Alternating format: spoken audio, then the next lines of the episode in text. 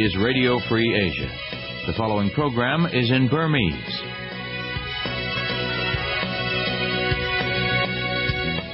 ။မင်္ဂလာပါခင်ဗျာ။ဒီကနေ့ခရစ်နှစ်2018ခုနှစ်မေလ6ရက်စနေနေ့မနေ့ RFA လွတ်လပ်တဲ့အာရှအသံမြန်မာပိုင်းအစီအစဉ်တွေကို American ပြည်ထောင်စု Washington DC မြို့တော်ကနေစပြီးအသံလွှင့်နေပါပြီခင်ဗျာ။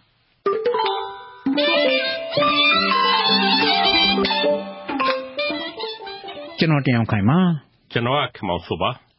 RFA အစီအစဉ်တွေကိုမြန်မာစံတော်ချိန်မနေ့9နာရီက10နာရီထိလိုင်းဒိုမီတာ22 kHz 13633ညလိုင်းဒိုမီတာ25 kHz 11835နဲ့လိုင်းဒိုမီတာ41 kHz 9333ညတို့ကအတန်လွှင့်နေပါတယ်ခင်ဗျာဟုတ်ကဲ့ခင်ဗျာဥက္ကမောင်ဆိုအခုပထမဆုံးကျွန်တော်တို့သတင်းတွေကြီးညာပေးအောင်ခင်ဗျာဟုတ်ကဲ့ဦးတောင်ခိုင်ခင်ဗျာ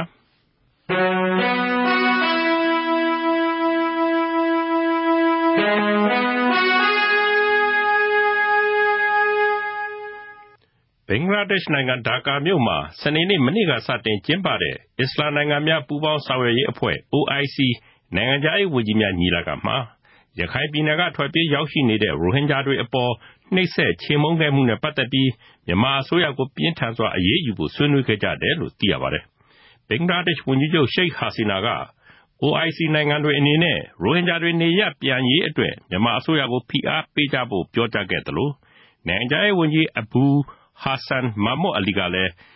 OIC အဖွဲ့ဝင်နိုင်ငံတွေအနေနဲ့ ရိုဟင်ဂျာတွေနဲ့ တစိတ်တဝမ်းတည်းရှိကြောင်း ပြသကြပါလို့ တိုက်တွန်းခဲ့ပါတယ်။ UAE အာရပ်နိုင်ငံခြားရေးဝန်ကြီးအန်ဝါဂါကက်ရှ်ကလည်း ရိုဟင်ဂျာပြဿနာဟာ အစ္စလာမ်ဘာသာအရရော လူသားချင်းစာနာမှုအရပါ ထိထိရောက်ရောက်ဆောင်ရွက်ဖို့ မိမိတို့ကို စိန်ခေါ်နေတယ်လို့ ပြောကြားသွားပါတယ်ခင်ဗျာ။မြန်မာနိုင်ငံကို ပြန်လာမယ့် ရိုဟင်ဂျာတွေအနေနဲ့ သတ်မှတ်ထားတဲ့ ဧရိယာအတွင်းမှာ စနစ်တကျနေထိုင်သွားမယ်ဆိုရင် သူတို့ရဲ့လုံခြုံရေးအတွက် စိုးရိမ်စရာမရှိဘူးလို့ မြန်မာ့တပ်မတော်အကြီးအကဲ ဗိုလ်ချုပ်မှူးကြီး မင်းအောင်လှိုင်ရဲ့ ပြောဆိုချက်ကြောင့် ဒုက္ခသည်တွေကို အခြေချဖို့ နေရာသတ်မှတ်ထားပြီး အကန့်အသတ်မရှိ ထားရှိမှာကို စိုးရိမ်နေကြတယ်လို့ Reuters သတင်းတရပ်မှာ ဖော်ပြထားပါတယ်။ဗိုလ်ချုပ်မှူးကြီး မင်းအောင်လှိုင်က ပြီးခဲ့တဲ့ ဧပြီလ ၃၀ ရက်နေ့က ကုလသမဂ္ဂ လုံခြုံရေးကောင်စီ အမြဲတမ်းအဖွဲ့ဝင် ကိုယ်စားလှယ်တွေနဲ့ တွေ့ဆုံစဉ်မှာ ဒုက္ခသည်များ ပြန်လာချိန်မှာ သူတို့လုံခြုံရေးအတွက် တပ်မတော်အနေနဲ့ ဘယ်လိုဆောင်ရွက်ပေးဖို့ စီစဉ်ထားပါသလဲလို့ ပီရူးနိုင်ငံက ကိုယ်စားလှယ်ရဲ့ မေးမြန်းချက်နဲ့ ပတ်သက်ပြီး အခုလို ဖြေကြားခဲ့တာ ဖြစ်ပါတယ်။ဧပြီလ ၃၀ ရက်နေ့က တွေ့ဆုံပွဲနဲ့ ပတ်သက်ပြီး ဗိုလ်ချုပ်မှူးကြီးမင်းအောင်လှိုင်ရဲ့ Facebook စာမျက်နှာမှာ စနေနေ့က တင်ထားတာ ဖြစ်ပါတယ်။ဗိုလ်ချုပ်မှူးကြီးမင်းအောင်လှိုင်ဟာ ဒုက္ခသည်များကို ဘင်္ဂလီလို့ ခေါ်ဝေါ်သုံးစွဲထားပြီး ဒုက္ခသည်များ ပြောဆိုတဲ့ သတ်ဖြတ်မှုများ၊မီးရှို့မှုများ၊အဓမ္မကျင့်မှုတွေကိုလည်း စွပ်စွဲမှုတွေအပေါ်မှာ သံသယရှိတယ်လို့ ပြောပါတယ်။ဒါ့အပြင် ဘင်္ဂလီတွေ အနေနဲ့ ထွက်ပြေးချိန်မှာ ပျော်ပျော်ရွှင်ရွှင် ထွက်ပြေးသွားပါတယ်လို့ ပြောဆိုမှာ မဟုတ်ပါဘူး။ကြမ်းကြမ်းတမ်းတမ်း နှိပ်စက်ခံရပါတယ်လို့ ချဲ့ကားပြောမှ စာနာမှုရရှိမှာ ဖြစ်တယ်လို့လည်း ပြောပါတယ်။တနိုင်ငံလုံး ပစ်ခတ်တိုက်ခိုက်မှုရပ်စဲရေး NCA စာချုပ်မှာ လက်မှတ်ရေးထိုးပြီး နိုင်ငံရေးဆွေးနွေးပွဲကပွဲဝိုင်းတွေကနေအပြေရှာဖို့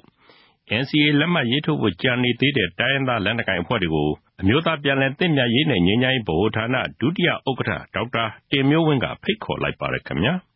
မွန်ပြည်နယ် ရေးမြို့နယ်မှာ မနေ့က စတင်ကျင်းပတဲ့ မွန်လူမျိုးအလိုက် အမျိုးသားအဆင့် နိုင်ငံရေးဆွေးနွေးပွဲမှာ သူက အခုလို ပြောကြားခဲ့တာပါ။ NCA မှာ ပါဝင်လက်မှတ်ရေးထိုးခြင်း မရှိသေးတဲ့ တိုင်းဒေသနဲ့ကိုင်ဖွဲ့စည်းများကိုလည်း NCA မှာ ပါဝင်လက်မှတ်ရေးထိုးပြီးတော့ အခုလို နိုင်ငံရေးဆွေးနွေးမှု စကားဝိုင်းဝဲဝိုင်းရအဆင့် နိုင်ငံတော်အစိုးရနဲ့ ပူးပေါင်းပြီးတော့ အဖြေရှာညှိနှိုင်းပြီး ကျွန်တော်ရဲ့ နောက်လာမယ့်အနာဂတ်မျိုးဆက်တဲ့ငယ်များအတွက်ဒီမိုကရေစီနဲ့ဖက်ဒရယ်အခြေခံကောင်းများလက်တွဲပေါ်ဆောင်ပေးကြဖို့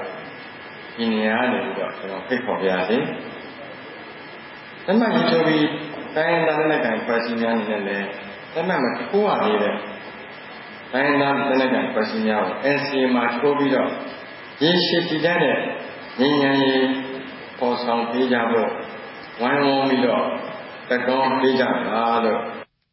NCA လက်မှတ်ရေးထိုးထားတဲ့မွန်ပြည်သစ်ပါတီနဲ့မွန်နိုင်ငံရေးပါတီတွေဖြစ်ကြတဲ့မွန်ဒေတာလုံးဆိုင်ရာဒီမိုကရေစီပါတီနဲ့မွန်မျိုးသားပါတီတွေဥဆောင်ကျင်းပတဲ့မွန်လူမျိုးအလိုက်အမျိုးသားအဆင့်နိုင်ငံရေးဆွေးနွေးပွဲကိုမေလ9ရက်ကနေ9ရက်နေ့အထိ3ရက်ကြာကျင်းပမှာဖြစ်ပါတယ်။မနေ့ကအခမ်းအနားကိုမွန်ပြည်သစ်ပါတီတာဝန်ရှိသူတွေပြည်ထောင်စုငြိမ်းချမ်းရေးဆွေးနွေးမှုပူးတွဲကော်မတီအဖွဲ့ဝင်တွေ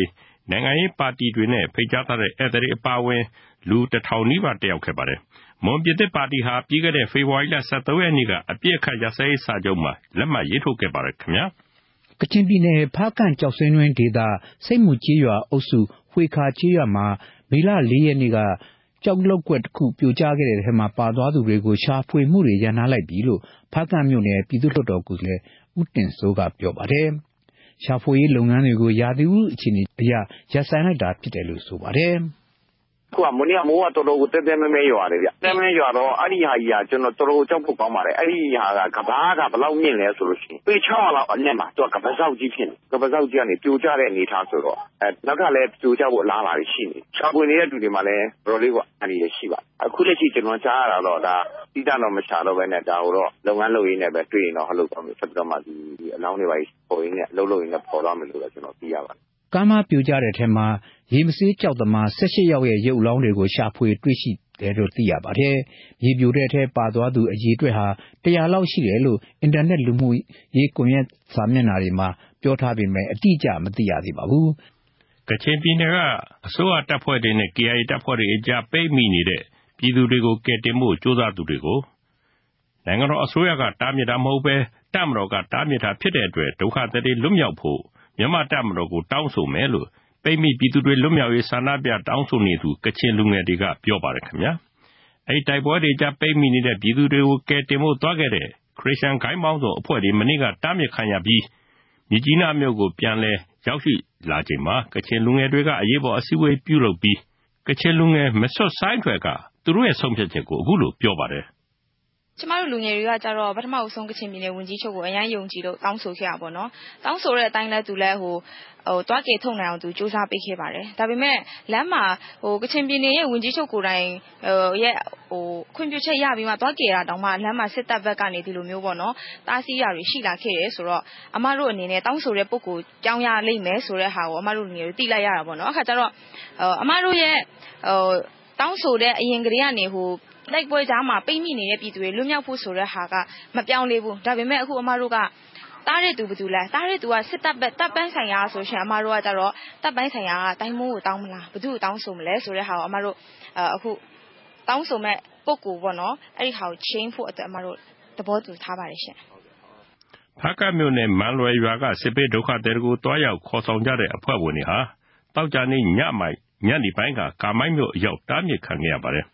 ကချင်ပြည်နယ်ဝန်ကြီးချုပ်ကိုယ်တိုင်က သွားရောက်ကယ်ဆယ်ခွင့်ပေးလိုက်တာဖြစ်ပေမယ့်လည်း မြောက်ပိုင်းတိုင်းမှူးရဲ့အမိန့်အရဆိုပြီး တားမြစ်ထားတာဖြစ်တယ်လို့ ကယ်ဆယ်ရေးအဖွဲ့ဝင်တွေက ပြောပါတယ်ခင်ဗျာ။ကချင်ပြည်နယ်က တိုက်ပွဲဖြစ်ပွားရာဒေသတွေမှာ ပိတ်မိနေတဲ့ ဒေသခံရွာသူရွာသားများ လွတ်မြောက်ဖို့ မနေ့က မနက်ပိုင်းက အမေရိကန်နိုင်ငံ အနောက်ဘက်ခြမ်း ဆန်ဖရန်စစ္စကိုမြို့ Union Square မှာ ကချင်မိသားစုများက ဆုတောင်းပွဲကျင်းပခဲ့သလို ပိတ်မိနေသူတွေကို ချက်ချင်းကယ်တင်နိုင်ရေး တာဝန်ရှိသူတွေကို တောင်းဆိုလိုက်ပါတယ်။ ဆုတောင်းပွဲနဲ့ ဆန္ဒဖော်ထုတ်ပွဲကို တက်ရောက်သူ40ခန့်ရှိပြီး ကချင်သင်းရုံးဆရာနဲ့အတူ ကချင်တိုင်းရင်းသားအများစု တခြားတိုင်းရင်းသားများ အမေရိကန်နိုင်ငံသားများလည်း ပါဝင်ကြပါတယ်။ပြုလုပ်တဲ့ပွဲနဲ့ပတ်သက်ပြီးတော့ကချင်တိုင်းရင်းသူမတ်အာမွန်က အခုလိုပြောပြပါတယ်။ဒီနေ့ရမင်းကတော့ဒီပိတ်မိနေတဲ့လူတွေကိုကေဖို့ရအစီအပေါ်လဲပြတ်မှာကတော့တောင်းဆိုတယ်။ငင်းငင်းဆန်းဆန်းပါပဲ ကျမတို့က ဒီ အခြေခံဥပဒေအောက်မှာပဲပေါ့နော် ဒီနိုင်ငံရေးတွေပါတယ် အဲ့လိုမျိုးလည်းမှလုံးမှာမဟုတ်ဘူး ကျမတို့က အေးစစ်စစ်ကျမတို့ပြည်သူတွေကို ကျမတို့ရဲ့ ညီကို မောင်မတွေကို ကျမတို့ ဘေးကင်းရကို ပို့ပေးပါပေါ့နော် ကျမတို့ဆိုရင်မှုက တနေ့တစ်နေ့ပေါ့အခုပို့ပြီးမြင့်တက်လာတယ်ပေါ့ အခမ်းအနားမှာ ကချင်ပြည်နယ်တွင်း ဖြစ်ပွားနေတဲ့ အခြေအနေတွေကို တက်ရောက်လာသူတွေကို ရှင်းပြခဲ့ပြီး သဘောထား ကြေညာချက်ကိုလည်း ထုတ်ပြန်ခဲ့ပါတယ်။တဆက်တည်း တပ်မတော်အနေနဲ့ တိုင်းရင်းသားဒေသတွေမှာ ပြုလုပ်နေတဲ့ ထိုးစစ်တွေကို ချက်ချင်းရပ်တန့်ဖို့ တောင်းဆိုထားပါတယ်။ပြီးခဲ့တဲ့ ဧပြီလအတွင်းမှာ ကချင်ပြည်နယ် ဖားကန့်၊မိုးကောင်း၊အင်ဂျန်းယန်ဒေသတွေမှာ အစိုးရတပ်မတော်နဲ့ KIA ကချင်လွတ်မြောက်ရေးတပ်တို့ရဲ့ တိုက်ပွဲတွေကြောင့် ဒေသခံအများအပြား အိုးအိမ်စွန့်ခွာ ထွက်ပြေးခဲ့ရပြီး တချို့ဟာ တိုက်ပွဲတွေကြားမှာ ပိတ်မိနေခဲ့ကြတာ ဖြစ်ပါတယ်။ Reuters သတင်းထောက်နှစ်ဦးအမှုနဲ့ပတ်သက်ပြီးဖမ်းဆီးခံထားရတဲ့ရဲတပ်ကြပ်ကြီးခင်မောင်လင်းညှိနှိုင်းနှိပ်စက်ခြင်းမခံရဖို့နဲ့သူ့ကိုမိသားစုနဲ့တွေ့ခွင့်ပေးဖို့မြန်မာနိုင်ငံအမျိုးသားလူ့အခွင့်အရေးကော်မရှင်ကပြည်ထဲရေးဝန်ကြီးဌာနကိုသောကြာနေ့မှာစာတစောင်ရေးသားတိုက်တွန်းလိုက်ပါတယ်ခင်ဗျာ။ကော်မရှင်အဖွဲ့ဝင်ဦးယုလွင်အောင်က ပြည်ထောင်စုဝန်ကြီးဌာနကို စာပို့ထားတာပေါ့။ညှဉ်းပန်းနှိပ်စက်မှု မခံရဖို့ရယ်၊ကျန်းမာရေးစောင့်ရှောက်မှု ပေးဖို့ရယ်၊နောက် မိသားစုနဲ့ တွေ့ခွင့်ပေးဖို့ရယ် နောက်တခါ သူ့ရဲ့ ခုခံချေပဖို့အတွက် အခွင့်အရေးပေါ့နော်။နောက်ရှေ့နေရှေ့ရပ်နဲ့ တွေ့ဖို့ရယ် အဲဒါတွေ ခွင့်ပြုပေးဖို့ပါ ရဲတပ်ကြပ်ကြီး ခင်မောင်လင်းဟာ Reuters သတင်းထောက် နှစ်ယောက်ကို ခွင့်ပြုချက်မရဘဲ သတင်းဖြေကြားခဲ့မှုနဲ့ ပတ်သက်ပြီး ဒုရဲမှူး မိုးရန်နိုင်နဲ့အတူ ဖမ်းဆီးခံနေရတာ ဖြစ်ပါတယ်။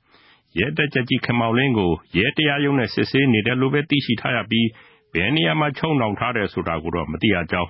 လူမှုကွန်ရက်စာမျက်နှာတွေမှာ တွေ့ရပါတယ်လို့ မြန်မာနိုင်ငံ အမျိုးသားလူ့အခွင့်အရေးကော်မရှင်က မနေ့က ရက်စွဲနဲ့ထုတ်ပြန်တဲ့ ကြေညာချက်မှာ ဖော်ပြထားပါတယ်ခင်ဗျာ။တနင်္သာရီတိုင်းဒေသကြီးတဝယ်မြို့နယ်ဗန်ချောင်းဒေသကကြောင်မီးသွေးသွင်းမှာ မီးလောင်နေတာ ၃ နှစ်ကျော်လာပြီဖြစ်တာကြောင့်ကြောင်မီးသွေးသွင်းကို ပိတ်ပေးဖို့ အမြန်ဆုံး မီးငြိမ်းတတ်ပေးဖို့ ဒေသခံတွေနဲ့ အရက်ဖက်အဖွဲ့အစည်းတွေက နိုင်ငံတော်သမ္မတ ဦးဝင်းမြင့်ထံကို ဧပြီလ ၄ ရက်နေ့နေ့စွဲနဲ့ စာပေးပို့လိုက်ပါတယ်။တာကဘောအဖွဲ့ကမတ်နော်ဘီတလောက ပြောပါတယ်။ ကျမတို့က ပထမဦးဆုံး ဒီကုမ္ပဏီကိုဒီအခုလက်ရှိ သူ့ရဲ့မီးကို သူပြန်ငြိမ်းသက်အောင် သူလုပ်ရမယ်။ဘာဖြစ်လဲဆိုတော့ ဒီမီးလောင်တာကြောင့်ထွက်တဲ့ အနက်သူ့ရဲ့သူရဲ့သားတွေက ခံစားရတယ်။ပြီးရင် သူကဒီအလုပ်ကို ဆက်လုပ်ဖို့ မသင့်တော်တော့ဘူးလို့ ကျမတို့အနေနဲ့ မြင်တယ်။ဘာဖြစ်လဲဆိုတော့ဒီနည်းနည်းလေးတတိလေး လုပ်ခဲ့တောင်မှ ဒီလိုမီးလောင်တော့မှသူတာဝန်ယူ တာဝန်ခံမှုမရှိတဲ့ ကုမ္ပဏီက လုပ်ဆက်လုပ်နေနေဆိုလို့ရှိရင်လည်း သူက ဘယ်တော့မှ တာဝန်ယူမှု တာဝန်ခံမှုနေကောင်းကောင်းနဲ့ အလုပ်လုပ်မှာ မဟုတ်ဘူး အဲဒီ ဘန်ချောင်းကျောက်မီးသွေးတွင်းကို မြန်မာနိုင်ငံရင်းနှီးမြှုပ်နှံမှုကော်မရှင်က Mayflower သတ္တုတွင်းကုမ္ပဏီကို လုပ်ကိုင်ခွင့်ပေးထားပြီးဖြစ်ပေမယ့်လက်တွေ့မှာ ထိုင်းနိုင်ငံအခြေစိုက် East Star Mining ကုမ္ပဏီက တူးဖော်နေတာဖြစ်ပါတယ်။ဘန်ကောက်မြို့က တက္ကသိုလ်တခုမှာ လူ ၅၀၀ ကျော် မနေ့က စုဝေးပြီး ထိုင်းစစ်အစိုးရကို ဆန္ဒပြခဲ့ကြပါတယ်ခင်ဗျာ။သမ္မာဆတက္ကသိုလ်က အဲဒီစုဝေးပွဲမှာ ဆန္ဒပြသူတွေက လာမယ့် မေလ ၂၂ ရက်နေ့ မတိုင်ခင် သူတို့တောင်းဆိုချက်တွေကို လိုက်လျောဖို့ အာဏာသိမ်းစစ်အစိုးရကို ရာဇသံပေးခဲ့ကြပါတယ်။သူတို့က ၂၀၁၄ မှာ အာဏာသိမ်းပြီး ရွေးကောက်ပွဲတွေ ပြန်လည်ကျင်းပမယ့်ရက်ကို အကြိမ်ကြိမ် ပြောင်းရွှေ့ခဲ့တဲ့ စစ်အစိုးရအနေနဲ့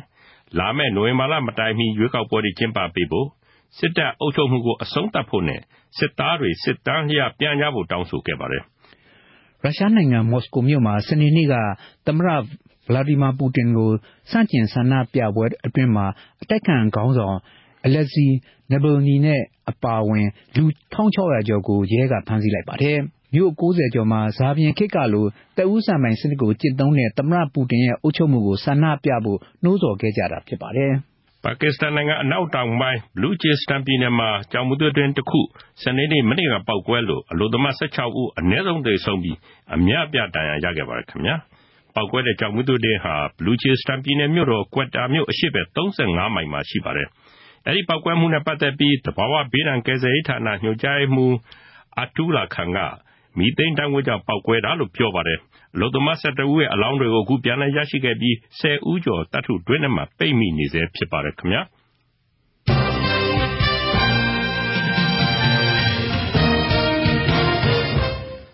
RFA မနက်ဖြန်ပိုင်းအစီအစဉ်တွေဆက်ပြီးအသံလွှင့်ပါတယ်။ဦးခင်မောင်စိုးရေအခုတော့ကျွန်တော်တို့မေးပြရစေအောင်အစီအစဉ်ကိုတင်ပြဖို့အချိန်ရောက်ပြီနော်။ဟုတ်ကဲ့ ဦးဝင်းနိုင်က စီစဉ်တင်ဆက်ထားပါတယ်ခင်ဗျာ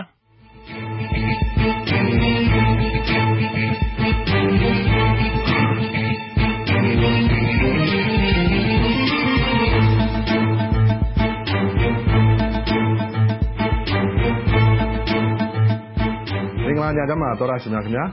ကျွန်တော်တို့ စနေနေ့ညတိုင်း အပတ်စဉ်ထုတ်လွှင့်နေတဲ့ မေးပြစေုံအစီအစဉ် ဒီခုပဲ စတင်ပါပြီ ဒီဒီညတော့ ကျွန်တော်တို့ ဆွေးနွေးမယ့်အကြောင်းအရာက ကချင်ပြည်နယ်က စစ်ဘေးဒုက္ခတွေအရေး ဖြစ်ပါတယ်ကျွန်တော်ဒီအစီအစဉ်ဒီညအစီအစဉ်အတွက်ကိုကျွန်တော်တို့ဒီမြကြီးနားမြို့မှာရှိနေတဲ့ကျွန်တော်တို့ဒီကချင်တပိတ်စကန်မြကြီးနားတပိတ်စကန်တာဝန်ခံတဦးနဲ့ကျွန်တော်တို့စိန့်ဂျိုးဆက်ဒုက္ခစစ်ဘေးဒုက္ခတွေစကန်တာဝန်ခံတဦးကိုကျွန်တော်ဖိတ်ခေါ်ထားပါတယ် သူတို့နှစ်ဦးက ပါဝင်ဆွေးနွေးပေးမှာ ဖြစ်ပါတယ် ဒါကြောင့်ကျွန်တော်တို့ဒီလက်ရှိအခြေအနေကတော့ကျွန်တော်တို့ကချင်ပြည်နယ်မှာ ပိတ်မိနေတဲ့ကြေးရွာတွေမှာ ပိတ်မိနေတဲ့ ဒုက္ခတွေလည်း ရှိသလို မြကြီးနားမြို့ပေါ်ကို ရောက်လာတဲ့ ဒုက္ခတွေကလည်း ထောင်နဲ့ချီပြီး ရှိနေပါတယ် ဆိုတော့ ဒီလိုအခြေအနေမျိုးပေါ်မှာကျွန်တော်တို့မြောက်ပိုင်းတိုင်းစစ်ဌာနချုပ်ကနေပြီးတော့မှဒီဒုက္ခတွေကို သွားခေါ်ယူဖို့အရေးကိုကျွန်တော်တို့ဒီဒီခေါ်ခွင့်မရအောင် ပိတ်ပင်တားဆီးထားတာ ရှိပါတယ် ဟိုဒီနေ့က မနေ့ကကျွန်တော်တို့ဒီဒီသက်ဆိုင်ရာ တာဝန်ရှိတဲ့သူတွေကျွန်တော်တို့သွားကြတဲ့အခါမှာ လမ်းမှာ ကာမိုင်းဆိုတဲ့နေရာမှာကျွန်တော်တို့ရှေ့ဆက်ပြီးတော့မှပေးမသွားတဲ့အတွက်ကြောင့် ဒုက္ခတွေကို ခေါ်ခွင့်မရှိဘူးဆိုတဲ့ နောက်ဆုံးအခြေအနေကို ကျွန်တော်တို့ သိရပါတယ် တစ်ဖက်မှာလည်းပဲ ကျွန်တော်တို့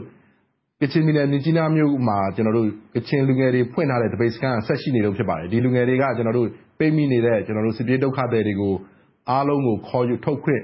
ပေးဖို့ဆိုပြီး တောင်းဆိုနေတာ ဖြစ်ပါတယ် အဲ့လိုမျိုး နှစ်ဖက်ကွာဟမှု ရှိနေပါတယ် ဒါကြောင့်ကျွန်တော်တို့လက်ရှိနောက်ဆုံးအခြေအနေ ဘာတွေဖြစ်နေသလဲကွာအဲ့လို ကွာဟနေတဲ့ အခြေအနေကို ဘယ်လိုမျိုး ဖြေရှင်းနိုင်မလဲ နောက်တစ်ခါကျွန်တော်တို့ဒီဒုက္ခတွေအရေးကိုဘဘယ်လိုမျိုး အကူအညီတွေ ပေးနေကြသလဲဆိုတာကိုကျနော်တို့မေးမြန်းသွားမှာ ဖြစ်ပါတယ်။ ကျနော် ပထမဦးဆုံး ကချင်ပြည်နယ် မြစ်ကြီးနားမြို့ကနေ ပါဝင်ဆွေးနွေးပေးမယ့် ဆွတ်ဆိုင်းထွယ် ရှိပါလားခင်ဗျာ။ညီမတွေ ကြားရပါလားခင်ဗျာ။ဟုတ်ကဲ့ပါ။ဆရာဂွမ်ဆိုင်း ခင်ဗျ နေကောင်းပါလားခင်ဗျာ။ဟုတ်ကဲ့ ကောင်းပါတယ်ရှင်။မေးပါရှင်။ဆရာဂွမ်ဆိုင်း ကြားရပါလားခင်ဗျာ။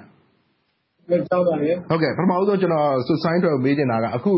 လက်ရှိ နောက်ဆုံး ဒုက္ခသည်တွေရဲ့ အခြေအနေကို ရှင်းပြပါအုံး။ဘယ်နေရာတွေမှာ ဘာတွေဖြစ်နေလဲ။ဘာကြောင့်လဲဆိုတော့ ကျနော်တို့ ပြီးခဲ့တဲ့ သုံးလေးငါးရက် တလျှောက်လုံး ကျနော်တို့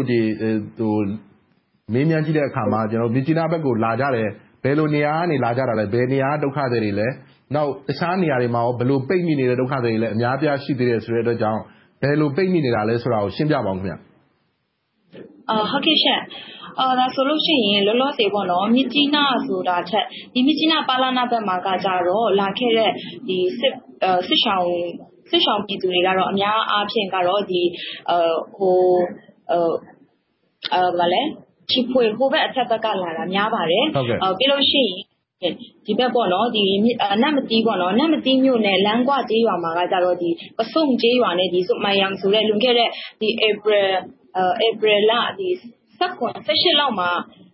ထွက်ပြေးတိမ်းရှောင်လာတဲ့ စစ်ရှောင်တွေ များပါတယ်။လောလောဆယ်မှာတော့ သူတို့ရောက်ရောက်ချင်းကတော့ သူတို့အတွက်ကို အကူအညီတွေက တော်တော်လေးကို လိုအပ်တာပေါ့။ဒါပေမဲ့အခုနောက်ပိုင်းကတော့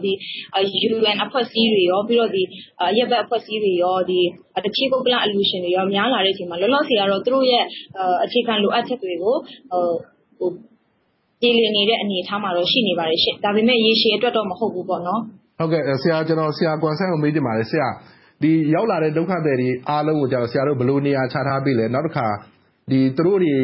ရေရှည် အခုနပြောတဲ့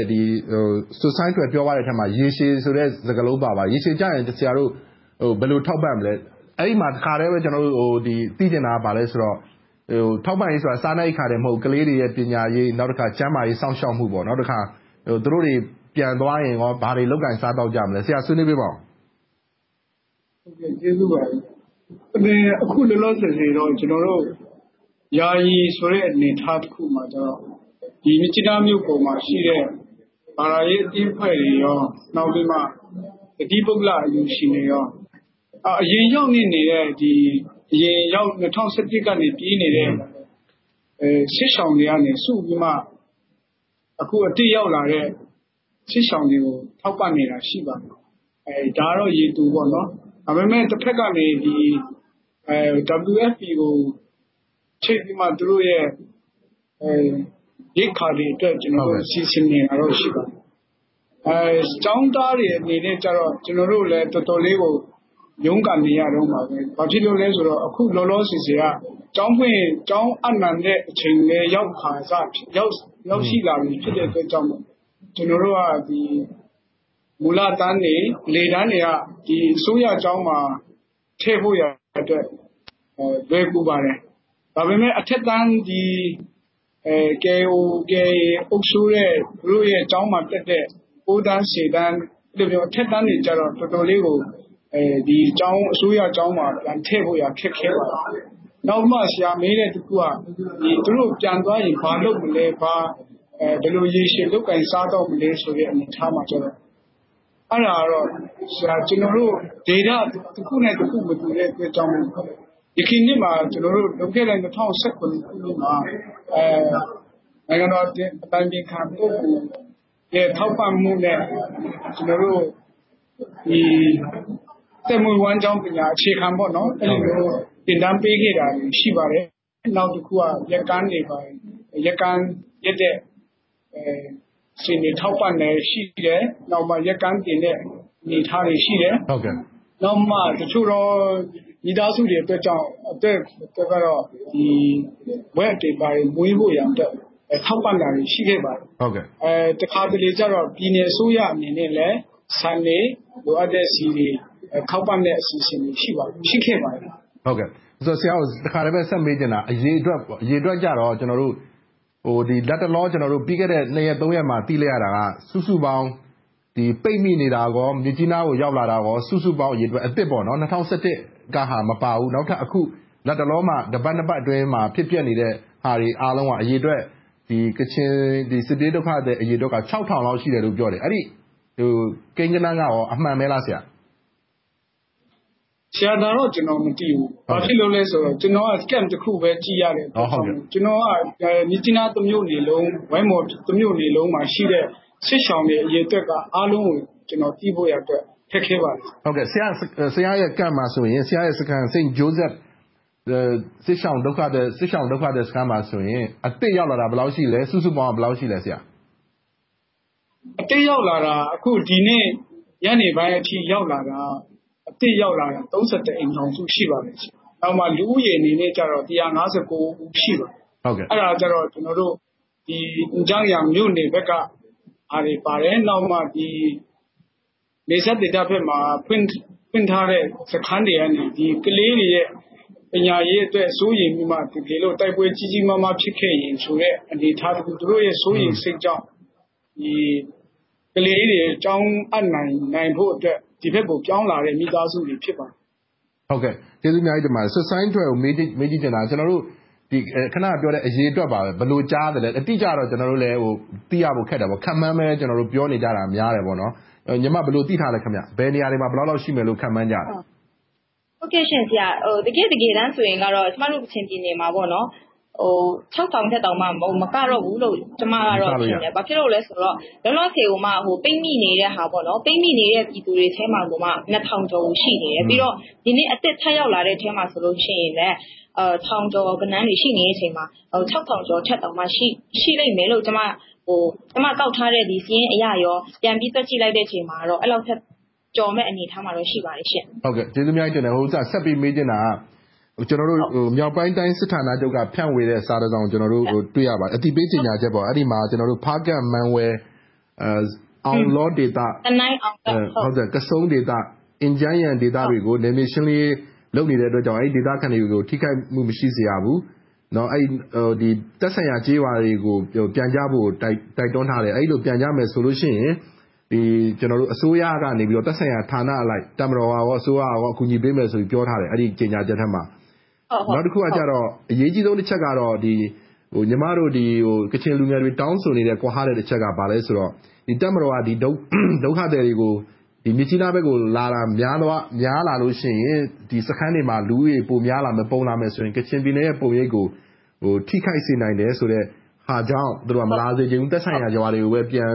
စေချင်တယ်ဆိုတဲ့အချက်ကိုတွေ့ရတယ်။အဲ့ဒီအဲ့ဒီအပေါ်မှာကွာဟနေတဲ့အပေါ်မှာညီမတို့တွေနဲ့ဟိုဟိုဘာကြောင့်ဒီဟာကိုလက်မခံနိုင်တာလဲ။ဘာကြောင့်သွားကယ်ထုတ်ဖို့ကိုကြိုးစားနေတာလဲပြောပြပါဦး။ကျမတို့ကြည့်တယ်ဆိုတာကဒီပြည်သူ မေးတဲ့ ပြည်သူတွေဘက်ကနေ ကြည်တာပါ ဒီလက်နက်ကင်တပ်ဖွဲ့ နှစ်ဖွဲ့ကြားမှာ ကျမတို့က KIA တပ်မတော်ဆိုတာတက် ကျမတို့က အဓိကဒီအပြစ်မေးတဲ့ ပြည်သူတွေကို ကြည်တယ် ကြည်တဲ့အချိန်မှာ သူတို့က နေချင်တယ် မနေချင်ဘူးဆိုတာ တပ်မတော်ကနေ သွားပြီး မင်းတို့က ဒီမှာနေ ဟိုမှာနေဆိုပြီးတော့ ဆုံးဖြတ်ပေးလို့ မရပါဘူး ဒါက ဘယ်မှာနေမယ်ဆိုတာကဟိုကိုယ့်အတွက်ပေါ့နော်ဒီဟို စိတ်ပိုင်းဆိုင်ရာအရာရော ရုပ်ပိုင်း ခန္ဓာဆိုင်ရာအရာရော ကိုလုံခြုံစိတ်ချတယ်လို့ ခံစားရတဲ့နေရာမှာ နေခွင့်ရှိပါတယ် အခုကကြတော့တမတော်ဘက်ကနေမှ အောင်လောက်မှာအောင်လောက်ကအောင်လောက်မှာ စစ်ဖြစ်နေတယ် ဒါပေမဲ့ အောင်လောက်မှာရှိတဲ့ ရွာသူရွာသားတွေက အောင်လောက်မှာပဲ နေရမယ် ကဆုတ်မှာပဲ နေရမယ်ဆိုပြီး သူတို့ အဲ့လိုပြောတဲ့အချိန်မှာ ဒါကတော့ တော်တော်လေးတဘာဝမကြဘူးလို့ဟိုကျမတို့ လူငယ်အနေနဲ့ မြင်တာပေါ့နော် ပြီးတော့ နောက်ထပ်တစ်ခုရှိတာက အထူးသဖြင့် ရွာသူရွာသားပြည်သူတွေနဲ့ ရှိတဲ့နေရာနဲ့ စစ်တပ်ဟာဆိုလို့ရှိရင် တော်တော်ဝေးတဲ့ အနေအထားမှာ သူက ရှိရမယ့် အနေအထားတွေ ရှိပါတယ် ဒါပေမဲ့ အခုလောလောဆယ် သူတို့ ပြန်ပြီး လာနေပါဆိုတဲ့ နေရာတွေကတပ်မတော်ဘက်ကနေ စခန်းချတဲ့နေရာတွေ ဖြစ်တယ်လို့အခုလုံခဲ့တဲ့ မနေ့တနေ့ကတောင်မှ တိုက်ပွဲတွေ အကြီးအကျယ် ဖြစ်နေတဲ့နေရာတွေ ဖြစ်တဲ့အတွက်ကြောင့်မို့လို့ ပြည်သူတွေက ဒီနေရာမှာ လာနေဖို့အတွက်ဆိုတာ အရန်ကို ခက်ခဲပါတယ် အဲ့ဒါကြောင့်မို့လို့ စစ်ဆောင်ပြည်သူတွေက ကျမတို့ လူငယ်တွေကို အားကိုးတကြီးနဲ့ အကူအညီတောင်းလာတယ် ကျမတို့ လူငယ်တွေကဘလို့မှမခံစားနိုင်ဘူး ဒါကြောင့်မလို့ ကျမတို့ လူငယ်တွေ တောင်းဆိုပြီးတော့ဒီဆန္ဒပြတောင်းဆိုရတဲ့အထိ ဖြစ်လာတယ်ဆိုတာက အပြစ်မဲ့တဲ့ ပြည်သူတွေ တိုက်ပွဲမှာ ပိတ်မိနေတဲ့ ပြည်သူတွေ လုံခြုံစိတ်ချဘေးကင်းတဲ့နေရာမှာ အမြဲဆုံးရောက်ဖို့အတွက်ဆိုတဲ့ ဒီလိုမျိုးတောင်းဆိုမှုတွေ ဖြစ်လာခဲ့တာပါရှင်ဟုတ်ဟုတ်ကဲ့ ဆရာဆရာကွမ်ဆိုင်ကို မေးချင်ပါတယ် မနေ့ကနဲ့တူရကျွန်တော်တို့ဒီဟိုဒီကချင်ပြည်နယ်အစိုးရနဲ့ကျွန်တော်တို့ကချင်ကျွန်တော်တို့ဒီတပိတ်စကမ်းဖွင့်ထားတဲ့ ကချင်လူငယ်တွေရဲ့ ကိုယ်စားလှယ်တွေ နောက်တစ်ခါကျွန်တော်တို့သက်ဆိုင်ရာဟိုဒီဘာသာရေးခေါင်းဆောင်တွေ တွေ့ပြီးဆွေးနွေးကြတဲ့အခါမှာ ကျွန်တော်တို့ သိလိုက်တဲ့ နောက်ဆုံးအခြေအနေက ဒီတွားပြီးတော့မှကဲထုတ်ခွင့်ပြုလိုက်တယ်ဆိုပြီး သိတယ် ဒါပေမဲ့ နောက်ပိုင်းမှာ ကာမိုင်းရောက်တော့ဟိုဆက်ပြီးတော့ ပေးမသွားတော့ဘဲနဲ့အဲကာမိုင်းမှာပဲပိတ်ပြီး ပြန်လှည့်လာတဲ့ဟာမျိုး ဖြစ်တယ် ဆိုတော့ အဲ့ဒီဟာက ဘယ်လိုဖြစ်သွားလဲ ဆရာ ဘယ်လို နားလဲလဲ ဒါကကျတော့ကျွန်တော်တို့အဲ့လောက်ထိ ကျွန်တော်က မနှံ့ဆက်ဘူးပေါ့နော်ဒါပေမဲ့ ကျွန်တော်အနေနဲ့ ခံယူတာကြတော့ ဒီဆိုးရရဲ့အဲကျွန်တော်တို့နိုင်ငံနိုင်ငံသားအားလုံးတည်တဲ့အတိုင်းပဲ အစိုးရရဲ့ ဖွဲ့အပေါ်မှာ လက်နက်ကန်အားစုအပုံမှ ပါဝါရှိကြောင်း သူတို့အချင်းချင်းအဲပခုံးချင်းရှင်ပြတဲ့ သဘောတရားလို့ ကျွန်တော်တို့အဲ့လိုမျိုး လက်ခံတယ် ဟုတ်ကဲ့ဟိုစမ်းမမဆူဆိုင်ပြောပါအောင်ကျွန်တော်တို့ဒီဘယ်လိုဖြစ်သွားတဲ့ အခြေအနေ အဲ့ဒီဖြစ်သွားတဲ့ အခြေအနေကျွန်တော်သိကြတယ် ဟုတ်ကဲ့ ဖြစ်သွားတဲ့ အခြေအနေက ဒီလိုပါရှင်ကျမတို့ လူငယ်တွေကလည်း အဲ့ဒီဝင်ကြီးချုပ်ပေါ့နော် ကချင်ပြည်နယ် အစိုးရဝင်ကြီးချုပ်ရုံးရဲ့ ဘေးနားမှာ ကျမတို့ လူငယ်တွေကလည်း တော်တော်ကြပါတယ် မနေ့ဟို9နာရီလောက်ကတည်းကနေ ညအထိပေါ့နော် ဆန္ဒပြတောင်းဆိုနေတဲ့အချိန်မှာ ဝန်ကြီးချုပ်နဲ့ ကျမတို့က တွေ့ခွင့်တောင်းတယ်။အတွေ့ခွင့်လည်း ရခဲ့ပြီးကျမတို့ လူငယ်တွေ တောင်းဆိုတဲ့ဟာကိုလည်း လုပ်ပေးပါမယ်ဆိုပြီး ဝန်ကြီးချုပ်ဘက်ကနေ ကျမတို့ကို နှုတ်အားဖြင့် ကတိကဝတ်တွေ ပေးခဲ့ပြီးမှ ကျမတို့ဒီကချင်ပေါ့နော်ကချင်ငင်းချမ်းရေးဖော်ဆောင်တဲ့အဲ PCG ရမီရဖတွေရပြီးတော့ဒီ MCC ဆိုတဲ့ ဘာသာရေး ဂိုင်းကနာပေါင်းစုံ သူတို့ကဟိုဘယ်လိုပြောမလဲအဲ့ဒီလိုင်လုံးခုမှာ ပိတ်မိနေတဲ့ ပြည်သူ အယောက်152ယောက်ပေါ့နော်မနေ့က ရထားတဲ့ဒီဒေတာအရဆိုလို့ရှိရင် သူတို့တွားကြေဖို့ လုပ်ခဲ့ပါတယ်အ ဝင်ကြီး ကချင်းပြည်နယ်အစိုးရဖြစ်တဲ့ဝင်ကြီးချုပ်ကနေ ခွင့်ပြုပြီးမှ သွားခဲ့တယ်။ဒါပေမဲ့လည်း ဟိုဘက်မှာ လမ်းမှာရောက်တဲ့ချိန်မှာကတော့ဟိုဒီတက်မတော်ဘက်ကနေပေါ့နော်ဟိုအကြောင်းမျိုးမျိုးကြောင့် ခွင့်မပြုဖြစ်တဲ့ဟာတွေက ဖြစ်လာတဲ့အချိန်မှာ ကျမတို့ လူငယ်တွေတိလိုက်တာက ကျမတို့ ကချင်ပြည်နယ်အစိုးရမှာ လုတ်ပိုင်ခွင့် တော်တော်လေးကိုနေသွားပြီဆိုတဲ့ဟာကို ကျမတို့တိလိုက်ရတယ်။တိလိုက်ရတဲ့အတွက်ကြောင့်မလို့ ကျမတို့ဟိုအမိအဖဆိုပြီး ကျမတို့ ယုံကြည်ထားတဲ့ ကျမတို့ရဲ့ အစိုးရက ကျမတို့ တောင်းဆိုရမယ့်သူမဟုတ်ဘူး ကျမတို့တောင်းဆိုရမယ့် ပုဂ္ဂိုလ်က အခြားတယောက်ဖြစ်နေပါလား ဆိုတဲ့ဟာကို ကျမတို့လူငယ်တွေကဟိုသိလိုက်ရပါတယ်ရှင်ဟုတ်ကဲ့ ကျေးဇူးတင်ပါတယ် ကျွန်တော်ခဏလေးနေအော်ကျွန်တော် ဆက်ပြီးတော့ မေးချင်တာဟို the base scan ကိစ္စပါဒီပြီးခဲ့တဲ့ တပတ်လောက်ကလေးက စပြီးတော့ခါကြတော့မှကျွန်တော်တို့ဟိုမြစ်ကြီးနားမှာကျွန်တော်တို့ဒီ the base scan စပြီးတော့ ဖွင့်ကြတယ်ဒီဒုက္ခရောက်နေတဲ့ ပြည်သူတွေ ကချင်ပြည်သူတွေကို သွားကယ်ဖို့ဆိုတဲ့ တောင်းဆိုချက်ပေါ့နော် ပိတ်မိနေတယ်ပိတ်မိနေတဲ့ ပြည်သူတွေကို ကယ်ပေးဖို့ အစိုးရအနေနဲ့ တောင်းဆိုတယ် ပထမ ကျွန်တော်တို့ မနောကွင်းမှာလောက်ခွင့်ပေးတယ်ပြုတယ် နောက်တစ်ခါကျွန်တော်တို့ဒီကချင်လူငယ်တွေကဒီဟိုအစိုးရယုံနာမှာကျွန်တော်တို့ဒီ debate scan ဖွင့်လိုက်တဲ့ ပုံစံမျိုး ဖြစ်တယ်ပေါ့နော်အဲ့ဒီအခြေအနေကရောဘယ်လိုဘာကြောင့်ဟို debate scan ကို နေရာပြောင်းပြီး ဖွင့်တာလဲဟိုအစိုးရကလောက်ခွင့်ပြုထားတဲ့ မနောကွင်းမှာ ဘာကြောင့် မလုပ်တာလဲ အဲ့ဒီအဲ့ဒီခါလေး ရှင်းပြပေးပါဦးအာအော် မနှောကွင်းမှာ ဘာလို့ မလုပ်ဖြစ်တာလဲဆိုတော့ဟိုကျမတို့က အစကတည်းကနေ ကျမတို့ တောင်းချင်တဲ့သူက မနှောကွင်းမှာမှ မရှိတာ ကျမတို့ တောင်းချင်တဲ့သူကဟိုကျမတို့တောင်းချင်တဲ့သူတွေ့တဲ့နေရာမှာပဲ ကျမတို့က တောင်းဆိုရမှာလေ ကျမတို့ တောင်းချင်တဲ့သူ မရှိတဲ့နေရာမှာ ကျမတို့တောင်းနေလို့ရှိရင် အချိန်ကုန်တယ် လူပင်ပန်းတာပဲ အဖတ်တင်မှာ အဲ့ဒါကြောင့်မလို့ ကျမတို့ လူငယ်တွေက အထီးရောက်ဆုံးဖြစ်တဲ့နေရာကို ရွေးချယ်လိုက်ရပါရှင်။ဘာကြောင့်ဒီလူငယ်အများပြားပေါ့လေဘယ်လောက်အင်အားရှိသလဲ ကျွန်တော်တို့ သိရသလောက်ကတော့ အရေးအတွက်တော့ကျွန်တော်တို့မသိဘူးပေါ့နော်။ ဘာကြောင့် ကချင်လူငယ်တွေ အများပြောကဒီအရေးမှာ ပါဝင်လာကြတယ်လို့ ယူဆတယ်။ဘာကြောင့်လဲဆိုတော့ ကျွန်တော်တို့ရေဘူးကအားဖြင့် သိတာ တော်တော်များများဒီဘယ်လိုအခြေအနေမျိုးမှမဆိုဒီဟိုမှာ KIA နဲ့ တပ်မတော်နဲ့ ဘယ်လိုတိုက်ပွဲတွေပဲဖြစ်ဖြစ် ကချင်လူငယ်တွေက အဲ့လိုမျိုးဒီအပြင်ကိုထွက်လာပြီး အိမ်ပြင်ထွက်လာပြီးတော့မှသူတို့ရဲ့ သဘောထားဆန္ဒကို ပြသကြတယ်ဆိုတာ ဖြစ်တာရှားတယ်ပေါ့နော်။ဘာကြောင့် အဲ့လိုလောက် လူငယ်တွေ များလာတယ်ထင်လဲ ဟုတ်ကဲ့ရှင့်။ဟိုဒါကကြတော့ ဘာဖြစ်လို့လဲဆိုတော့ ကျမတို့ရဲ့ဒီအခုလုပ်နေတဲ့ပေါ့နော်ဟိုပိမိသူများကို ပြန်ပြီးတော့ လွတ်မြောက်ပေးဖို့ဆိုတဲ့ဟာက နိုင်ငံရေးလုပ်နေတာ မဟုတ်ပါဘူး ကျမတို့ နိုင်ငံရေးပြောနေတာလည်း မဟုတ်ပါဘူး။နှစ်ဖက်တပ်ကို ဘယ်သူမားတယ် မှန်တယ်ဆိုပြီး ဝေဖန်ပိုင်းခြားနေတဲ့အပိုင်းလည်း မရှိပါဘူး။စစ်ပွဲတွေရက်ပေးပါ ထိုးစစ်တွေရက်ပေးပါလို့ ကျမတို့ကဘေးဘက်အပိုင်းကမှ ပြောတာ မရှိပါဘူး။အဲ့ခါကျတော့ လူလူချင်းဖြစ်တဲ့အတွက်ကြောင့် လူသားချင်းစာနာထောက်ထားမှုဆိုင်ရာဘက်ကနေ ဒုက္ခရောက်နေတဲ့သူတွေကို ကယ်တင်ဖို့လုပ်ငန်းဖြစ်တဲ့အတွက်ကြောင့်မို့လို့ လူတော်တော်များများ ကျမတို့ ကချင်လူငယ်တွေတွေတာမကပါဘူး တခြားလူတွေအားလုံးကလည်း ဒီမှာ ပါဝင်ခြင်းတဲ့အတွက်ကြောင့်မို့လို့ လူငယ်ရင်အားရတဖြည်းဖြည်းပို့ပြီးတော့ညားသွားရတာပါရှင်ဟုတ်ဆရာကွန်ဆိုင်ခင်ဗျာ ဆရာတို့ဒီအခုနောက်ပိုင်း အရင်မဟုတ် အခုလက်တလော နှစ်ပတ်သုံးပတ်အတွင်းမှာ လာကြတဲ့ဒီဟိုဥစားကချင်ပြည်သူတွေကိုတွားကယ်ရဘူးတဲ့ အတွေ့အကြုံရှိလား ဘယ်အထိတွားကယ်ရဘူးလဲသွား ပိတ်မိနေတာပဲဖြစ်ဖြစ်သွားခေါ်ရတာပေါ့ ပိတ်မိနေတာ မဟုတ်သူတို့ကသူတို့ လမ်းတစ်ဝက်ရောက်လာလို့ သွားပြီးခေါ်ရတာတွေ ဘယ်နေရာတွေမှာ ဆရာအတွေ့အကြုံ ရှိခဲ့လဲ ရှိခဲ့ပါဟုတ်ကဲ့ပြောပြပါဦးဆရာ ဒီလပိုင်းပေါ့နော်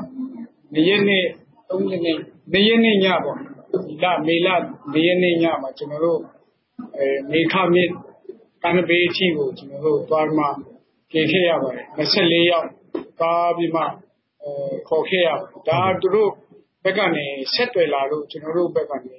အဲကျွန်တော်တို့ ကားသွားနိုင်တဲ့ အနေအထားတစ်ခုအထိ ကျွန်တော်တို့ သွားခေါ်ခဲ့တာ ဖြစ်ပါတယ်။အဲဒါ သူတို့သူတို့ကအဲ့ဒီရွာနေတစ်ရက်ခရီး နေခဲ့တာပေါ့နော် တောလမ်းကနေ ဖြတ်ခဲ့တဲ့အတွက်ကြောင့် သူတို့ တော်တော်လေးကို ကျွန်တော်တို့နဲ့ တွေ့တဲ့အချိန်မှာအဲအစာမစားထမင်းမစားရတာပေါ့နော်ထမင်းမစားရတာတရက်ရှိသွားပြီပေါ့ ညမှာလည်း မိုးလေးရွာဆိုတောထဲမှာ အိတ်ခဲ့ရတယ်ဆိုတဲ့အကြောင်းကိုတီးခဲ့ရတယ် ဟုတ်ကဲ့ ဆိုတော့ အဲ့အဲ့ဒီလို အခေါင်မျိုး ဘယ်တစ်ခါလောက်ဆရာတို့ဆရာကိုယ်တိုင် ပါဘူးလေခင်ဗျဘာအခက်အခဲတွေ ကြုံရလဲအဲ့ဒီသွားတဲ့အခါမှာ ကျွန်တော်ကတော့ ဒီတစ်ခေါက်ကျတော့ ဘာမှအခက်အခဲ မရှိပါဘူးဒီကျွန်တော်တက်ဆိုင်ရာ ကျွန်တော်နဲ့ ခင်တို့နဲ့အိတ်ဆက်ပြီးမှသွားသွားလိုက်တာ ဖြစ်ပါတယ်ဟုတ်ကဲ့ဒီစာကချင်လူငယ်နှစ်ဦးကို ကျွန်တော်တို့ ဖုန်းနဲ့ ခေါ်ထားတာ ရှိပါတယ် အဲ့ဒါတော့ဆိုကျွန်တော်တို့ဒီဖုန်းလိုင်းပေါ်မှာ ရှိပါလားခင်ဗျာဟယ်လို ဟယ်လိုဟုတ်ကဲ့ကြားပါလားခင်ဗျာဟုတ်ကဲ့ဟုတ်ကဲ့ကြားပါတယ်ဟုတ်ကဲ့ပါကျွန်တော်တို့ကြားတာဒီရန်ကုန်မှာရှိတဲ့ကချင်လူငယ်တွေကလည်းဒီကျွန်တော်တို့ပိတ်မိနေတဲ့သူတွေကိုကယ်ထုတ်ပေးဖို့ဆိုပြီးတော့မှကျွန်တော်တို့မြစ်ကြီးနားကနေစတင်လိုက်တဲ့ကျွန်တော်တို့ဟိုလှုပ်ရှားမှုပဲပြောရမှာပေါ့လေရန်ကုန်အထိရောက်လာတဲ့အမျိုးကျွန်တော်တို့မနေ့ကကြားရတယ်ခင်ဗျအဲ့ဒီအချိန်တွေဗာတိထားလဲဆရာတို့ဟုတ်ကဲ့ကျွန်တော်တို့ညီကိုမောင်နှမတွေအခုကျွန်တော်တို့အဲကျွန်တော်တို့အားလုံးကတော့ ဟိုတမြေထဲနေ တရေထဲတောက်တွေဖြစ်တယ် ကျွန်တော်တို့ ညီကို မောင်နှမတွေ အခုလိုမျိုး ကျွန်တော်တို့ သွေးချင်းသားတွေသားချင်းတွေဒုက္ခဟယ်လိုဟုတ်ကဲ့ကြားရတယ်ခင်ဗျပြောပါဟုတ်ကဲ့ဒုက္ခရောက်နေတဲ့အခါမှာ ကျွန်တော်တို့ ဒီတိုင်းပဲဟိုထိုင်ပြီးမှကျွန်တော်တို့မနေနိုင်ပါဘူး ကျွန်တော်တို့ရဲ့ ညီကောင်မောင်နှမ လူငယ်တွေဟာလည်း တကယ်ပဲ သူတို့တွေဟိုပိတ်မိနေတဲ့ စစ်ဘေးဒဏ်ကြောင့် ပိတ်မိနေတဲ့ ကျွန်တော်တို့ ပြည်သူတွေကိုသေးချင်းညီကိုတွေကို အမျိုးတွေကိုကျေထုတ်ဖို့ရန်အတွက် သူတို့တွေဟာလည်း တကယ်ပဲ အစိုးရကိုဟို အကူအညီတောင်းတဲ့ အခြေအနေတွေရှိတယ်။သို့ပေမဲ့သူတို့ဘက်က အစိုးရဘက်ကလည်းဒီဟိုဘာမှတည်တည်ချာချာကြီးရရအဖြေပေးတယ်ဆိုတာလည်း မရှိဘူး။အခု လူတွေကို ကျွန်တော်တို့ လူငယ်တွေကို အမျိုးမျိုးနဲ့ လုပ်နေတဲ့အရာတွေလည်းဒီမလိမ့်တပတ်လုပ်တယ်လို့ ပြောရမှာပေါ့ဟုတ်ကဲ့ဒါမျိုးတွေလည်း ဖြစ်နေတဲ့အတွက်ကြောင့် ကျွန်တော်တို့ လူငယ်တွေ ရန်ကုန်မှာရှိတဲ့ကျွန်တော်တို့လူငယ်တွေသမင်းစားလည်း မဝင်ဘူး ရေတောက်လည်း မဝင်ဘူးဟုတ်ကဲ့လည်း မပျော်ဘူး ဟုတ်ကဲ့အဲ့လိုမျိုး ဖြစ်တဲ့အတွက်ကြောင့်ကျွန်တော်တို့ဒီရရှိတဲ့ လူငယ်တွေဟာလည်းဟိုတခုခုတော့လောက်ရတော့မယ် ကျွန်တော်တို့လည်းဟိုတခုခုတော့ကျွန်တော်တို့ဟိုတောင်းဆိုရတော့မယ်ဆိုတဲ့ဟာမျိုး ရည်ရွယ်ချက်နဲ့ကျွန်တော်တို့လှုပ်ဆောင်သွားခြင်းလည်းဖြစ်ပါတယ်ဟုတ်ကဲ့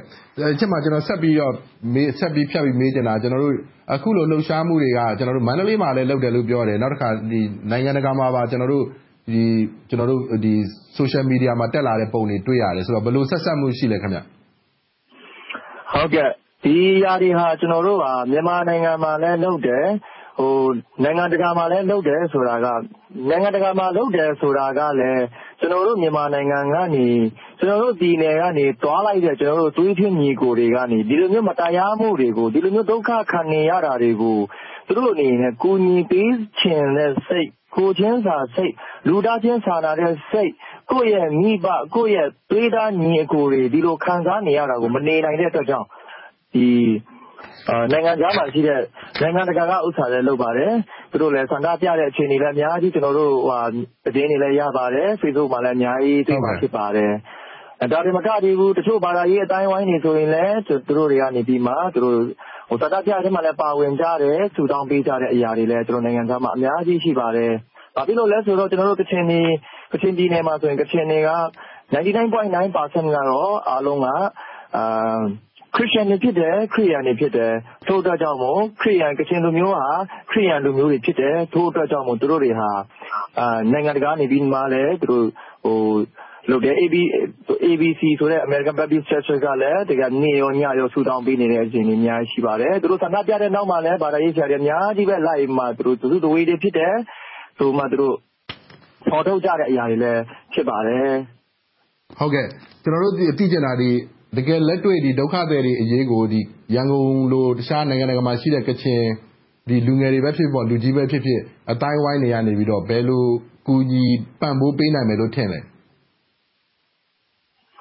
ကျနော်တို့နိုင်ငံတကာကနေပြီးမှဒီအရာတွေကိုကြည့်ပြီးမှသူတို့ပါဝင်ပြီးမှအစိုးရကိုလည်းဖိအားပေးရင်တော့ကောင်းမယ်ထင်တယ်။ခုနကျနော်တို့ရဲ့အမြင်မှာကတော့ကျနော်တို့ဆီမှာဒုက္ခရောက်နေတဲ့ပိတ်မိနေတဲ့ကျနော်တို့ပြည်သူတွေကိုကယ်ထုတ်ဖို့ရန်အတွက်ဝန်ကြီးချုပ်ကအမိန့်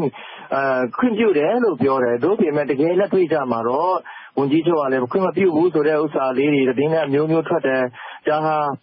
ကျနော်တို့ အခု တကယ်တော့သွားထုတ်တဲ့အချိန်မှာလည်း ရပ်မိရပ်ဖ လူကြီးပဲ မဟုတ်ဘူး။ခရစ်ယာန်ဂိုဏ်းခေါင်းဆောင်တွေ၊ဆရာကြီးတွေ၊အဖဆရာတော်တွေ အားလုံးပါဝင်ပြီးမှ သွားကြပြီးမှသွားထုတ်တဲ့အချိန်ကျတော့ သူတို့တွေ အမျိုးမျိုး အစိုးရဘက်ကလည်း အမျိုးမျိုး ခွင့်မပြုဘူး၊ခွင့်ပြုတယ်၊ခွင့်မပြုဘူး၊ခွင့်ပြုတယ်၊ခွင့်မပြုဘူးဆိုပြီးမှ အမျိုးမျိုး တဦးနဲ့တဦး အပြစ်ပိတ်လိမ်ပုံချနေတာမျိုးတွေ ကျနော်တို့ သိမြင်ရတဲ့အတွက်ကြောင့် ဒီအရာဟာ ဘာကိုပြောချင်လဲဆိုတော့ နိုင်ငံတကာကနေဖိအားပေးမှလည်း အဆင်ပြေမယ်လို့ကျနော်တို့ မြင်လာပါတယ်။နိုင်ငံတကာကနေ ရှိနေတဲ့လူမျိုးတွေအားလုံးကလည်း ဒီအရာကိုမြင်လို့ သူတို့တွေ အတူတကွ လုပ်ဆောင်ခြင်းဖြစ်ပါတယ်။အဲဒီအတွက်ကြောင့် ကျနော်တို့ အစိုးရကို ဖိအားပေးဖို့ လိုပါတယ်။ဆိုတော့ ဒီပြဿနာကို ဆရာအနေနဲ့ ဒုက္ခသည်အရေးကို ကျန်တဲ့ စစ်ရေးကိစ္စကတော့ ကျနော်တို့လည်း မကျွမ်းကျင်တဲ့အတွက် မသိနိုင်ပါဘူး။ဒုက္ခသည်အရေးက အခုဆိုရင် မြစ်ကြီးနားတလျှောက်လုံး ဘာသာရေးကျောင်းဝင်းတွေမှာအရင်ရှိပြီသား ဒုက္ခသည်စခန်းတွေမှာ ရောက်လာကြတာ များနေတဲ့အတွက်ကြောင့် ဒီဟာကို ဘယ်လိုမျိုး ဖြေရှင်းရင် ရနိုင်မယ်လို့ယူဆလဲ။ဆရာတို့ လူငယ်တွေအနေနဲ့။ကျနော်တို့ လူငယ်တွေရဲ့အမြင်ကတော့ လွန်ခဲ့တဲ့အချိန်တုန်းကလည်း ဒုက္ခရောက်လာတဲ့အချိန် ဒုက္ခသည်စခန်းတွေမှာ တကယ်ပဲလူတွေ နိုင်ငံတကာကနေ မြန်မာနိုင်ငံကနေ တတ်နိုင်သလောက် ကူညီတဲ့အရာတွေကသိပ်မတွေ့ရဘူး။ကိုယ့်အချင်းချင်း အသင်းတော်ကနေကူညီတဲ့အရာတွေပဲ တွေ့ရတယ်။ NGO တချို့အဖွဲ့အစည်းတွေက ကူညီတယ်။ပြီးတော့ ဒီနောက်ပိုင်းမှာဆိုရင် UN ကတောင်မှ ကူညီဖို့အတွက် လမ်းကြောင်းတွေကို အကုန်လုံးကို အစိုးရက ပိတ်ပင်တားမြစ်တယ်ဆိုတဲ့ သတင်းတွေလည်း ကျနော်တို့ ကြားနေရတယ်၊မြင်နေရတယ်။ထို့အတွက်ကြောင့် ဒုက္ခသည်တွေမှာ တရက်တရက် မနက်ဖြန်ဘာစားမယ်၊တပတ်ဘာစားမယ်၊ဒီညနေ ဘာစားမလဲဆိုတဲ့ ဒုက္ခအဆင့်တောင်မှ ရောက်လာတဲ့ အခြေအနေမှာလည်း ကျနော်တို့ တွေ့ကြုံခဲ့ရပါတယ်။တွေ့ကြုံနေရပါတယ်ဆိုတာကျနော်တို့ကြားနေရပါတယ်။ပြီးတော့ ဒီအရာတွေကိုလည်းအခုကျနော်တို့ အစိုးရအနေနဲ့လည်း ဒီအရာတွေကို ကူညီလူမှုကယ်ဆယ်ရေးအဖွဲ့တွေ ဝင်လာပြီးမှ ကျနော်တို့ကို နိုင်ငံတကာက လူမှုကယ်ဆယ်ရေးအဖွဲ့တွေ များများ အလှူရှင်တွေများများ ဝင်လာတဲ့ လမ်းကြောင်းကိုလည်း Openly ဖွင့်ထားခိုင်းစေချင်ပါတယ်။အဲဒါမှပဲ ကျနော်တို့ အဆင်ပြေမှာဖြစ်ပါတယ်။ဒါမှမဟုတ်လည်း ကိုယ့်နေရပ်ကို ပြန်နိုင်တဲ့အဆင့်အထိ ပြန်လည်နေရာချထားရေးကို ကောင်းမွန်စွာ လုပ်နိုင်မှပဲ အဆင်ပြေမှာပါ။ဒီစစ်ရှိနေသရွေ့ကတော့ ဒုက္ခသည်တွေကဆက်ပြီးမှ ဒုက္ခသည်ဖြစ်နေအုံးမှာပါပဲ။နောက်ထပ်လူငယ်တဦးကို လိုင်းပေါ်တင်ပေးပါအုံး။မေးချင်တာရှိပါတယ်။ရန်ကုန်က လူငယ်တွေက မနေ့ကရော ဒီနေ့ရော လှုပ်ရှားမှုတွေ ဆုတောင်းပွဲပုံစံမျိုးတွေ လုပ်တယ်လို့ သိရပါတယ်။အဲဒါနဲ့ပတ်သက်ပြီး မေးချင်ပါတယ်။ ဟုတ်ကဲ့မင်္ဂလာပါ။မင်္ဂလာပါခင်ဗျာ။ဆိုတော့ ညီမတို့ ရန်ကုန်မှာရှိတဲ့ ကချင်လူငယ်ထုတွေကလည်းဒီအရေးနဲ့ ပတ်သက်ပြီး ရတက်မအေးတဲ့အတွက်ကြောင့် ဆုတောင်းပွဲလုပ်တာလား။ဘာတွေလှုပ်ရှားမှုတွေ လုပ်နေလဲဆိုတာ ပြောပြပါအုံး။ဟုတ်ကဲ့ရှင့်။ကျမတို့ ရန်ကုန်မှာရှိတဲ့ ကချင်လူငယ်တွေအနေနဲ့ကတော့ ဒီမှာမွေး ဒီမှာကြီးတဲ့ ကချင်တွေကတော့ နည်းတယ်။ဆိုတော့ ကျမတို့က ကျောင်းလာတက်ကြတယ်။အလုပ်လာလုပ်ကြတယ်။ကိုယ့်ရဲ့ နေရပ်ကို စွန့်ခွာပြီးတော့ တခြားဒေသမှာ အခုလိုမျိုး လာနေကြရတယ် မြို့ပြမှာ။ကျမတို့အတွက်က ဒီနေရာ မြို့ပြက ကိုယ့်ဒေသမဟုတ်တဲ့အတွက် အခုလိုမျိုး လူငယ်ထုထွက်လာဖို့ဆိုတာကျမတို့မလွယ်ပါဘူး။ဒီကိစ္စမှာ လူငါးထောင် ပိတ်မိတယ်။လူငါးထောင်အပြင်ကို ကျမတို့ သိရသလောက်က JST လို့ခေါ်တဲ့ Joint Strategy Team နဲ့ International Humanitarian Organization တွေကနေပူးပေါင်းထုတ်ထားတဲ့ နှစ်ရက် နှစ်ရက် ပေါင်းထုတ်ထားတဲ့ Statement အရဆိုရင်လူနှစ်ထောင်လောက်ပိတ်မိနေတယ်။တကယ်တော့ ဒီထက်ပိုများတဲ့ ပမာဏဟာ လူငါးထောင်ကတော့ ဧပြီလ တလထဲမှာပဲ စစ်ဘေးရှောင်အဖြစ်ကို ရောက်ရှိသွားတယ်။ပြီးတော့ တကယ်တမ်းမှာ အခုလက်ရှိမှာ လူ တစ်သောင်းကျော် လူ တစ်သောင်းကျော်ကို ကျွေးဖို့အတွက်ကို အခက်အခဲဖြစ်နေတယ်ဆိုတာမျိုးကို ကျမတို့ ဒီ Statement တွေအရကို သိရတယ်။ဆိုတော့ ဒီဟာတွေကို ကျမတို့ စဉ်းစားကြည့်လိုက်မယ်ဆိုရင် ကျမတို့ အခုလိုကာလမှာ ဘာပဲဖြစ်ဖြစ်လုံခြုံရေးစွာနဲ့ နေရပေမယ့်လို့ စိတ်ထဲမှာ တကယ်ကို မပျော်ပါဘူး။အဲဒီအတွက်ကြောင့်မို့ ကျမတို့လုံးဝကို မခံမရပ်နိုင်တဲ့အတွက်ကြောင့်မို့ ဘာမှ ဘာလုပ်ရမှန်းမသိဘူး။ဒီနေရာမှာလည်း ကိုယ့်မြို့မဟုတ်တဲ့အတွက်ကြောင့်။ဒါကြောင့်မို့ကျမတို့လုပ်နိုင်တဲ့အားနဲ့ ထွက်လာကြတာပါ။အခုဆိုရင် ကျမတို့လုပ်ခဲ့တဲ့ လူငယ်တွေအနေနဲ့ ပူးပေါင်းလုပ်ဆောင်ကြတဲ့အရာတွေက အင်မတန်ကို ရိုးရှင်းပါတယ်။မနေ့ကဆိုရင် ကျမတို့ တခြားသီးခြား ဗကနဲ့ လူ့ဘောင်သစ်လူငယ်တို့ ဦးဆောင်တဲ့ အလှူကောက်ခံတဲ့နေရာမှာ ကျမတို့ သွားပြီးတော့ ပူးပေါင်းပါဝင်ကြတယ်။သို့သော်လည်းတကယ်စိတ်မှာ မခံမရပ်နိုင်ဖြစ်နေတဲ့ ကချင်လူငယ်တွေက တကယ်ကိုများနေတဲ့အခါမှာ လူဦးရေအရ များပြားသွားတယ်။ဒါဟာ မထင်မှတ်ထားတဲ့ ပမာဏတခု ဟုတ်ပါတယ်။ပြီးတော့ ဒီနေ့မှာဆိုရင်လည်းသီချင်းတပုဒ်ကို သီဆိုကြတယ်။ထပ်ခါတလဲလဲ သီဆိုကြတယ်။ဘပြီးတော့ အဲဒီသီချင်း သီဆိုနေတဲ့အချိန်မှာ ကျမတို့ ဖယောင်းတိုင်ကိုင်ပြီးတော့ကျမတို့ဒီသီချင်းနဲ့ ကျမတို့ရဲ့ စိတ်ထဲမှာရှိနေတဲ့ အပူမီးတွေကိုကျမတို့ထုတ်ပြခဲ့ကြတယ်။ဒါကတော့ကျမတို့ရိုးရိုးရှင်းရှင်းနဲ့ ကိုယ့်မှာရှိနေတဲ့ စိတ် တကယ်ကို ခံစားနေရတဲ့ ခံစားချက်ကိုကျမတို့ရိုးရိုးရှင်းရှင်းနဲ့ ထုတ်ဖော်ပြခဲ့ကြတာပါ။သို့ပေမယ့်လို့လည်း အခုအချိန်မှာ ကချင်လူငယ်တွေထဲကလူငယ်တွေထဲက နှစ်ယောက်ကိုကျမတို့ဓာတ်ပုံနဲ့တကွ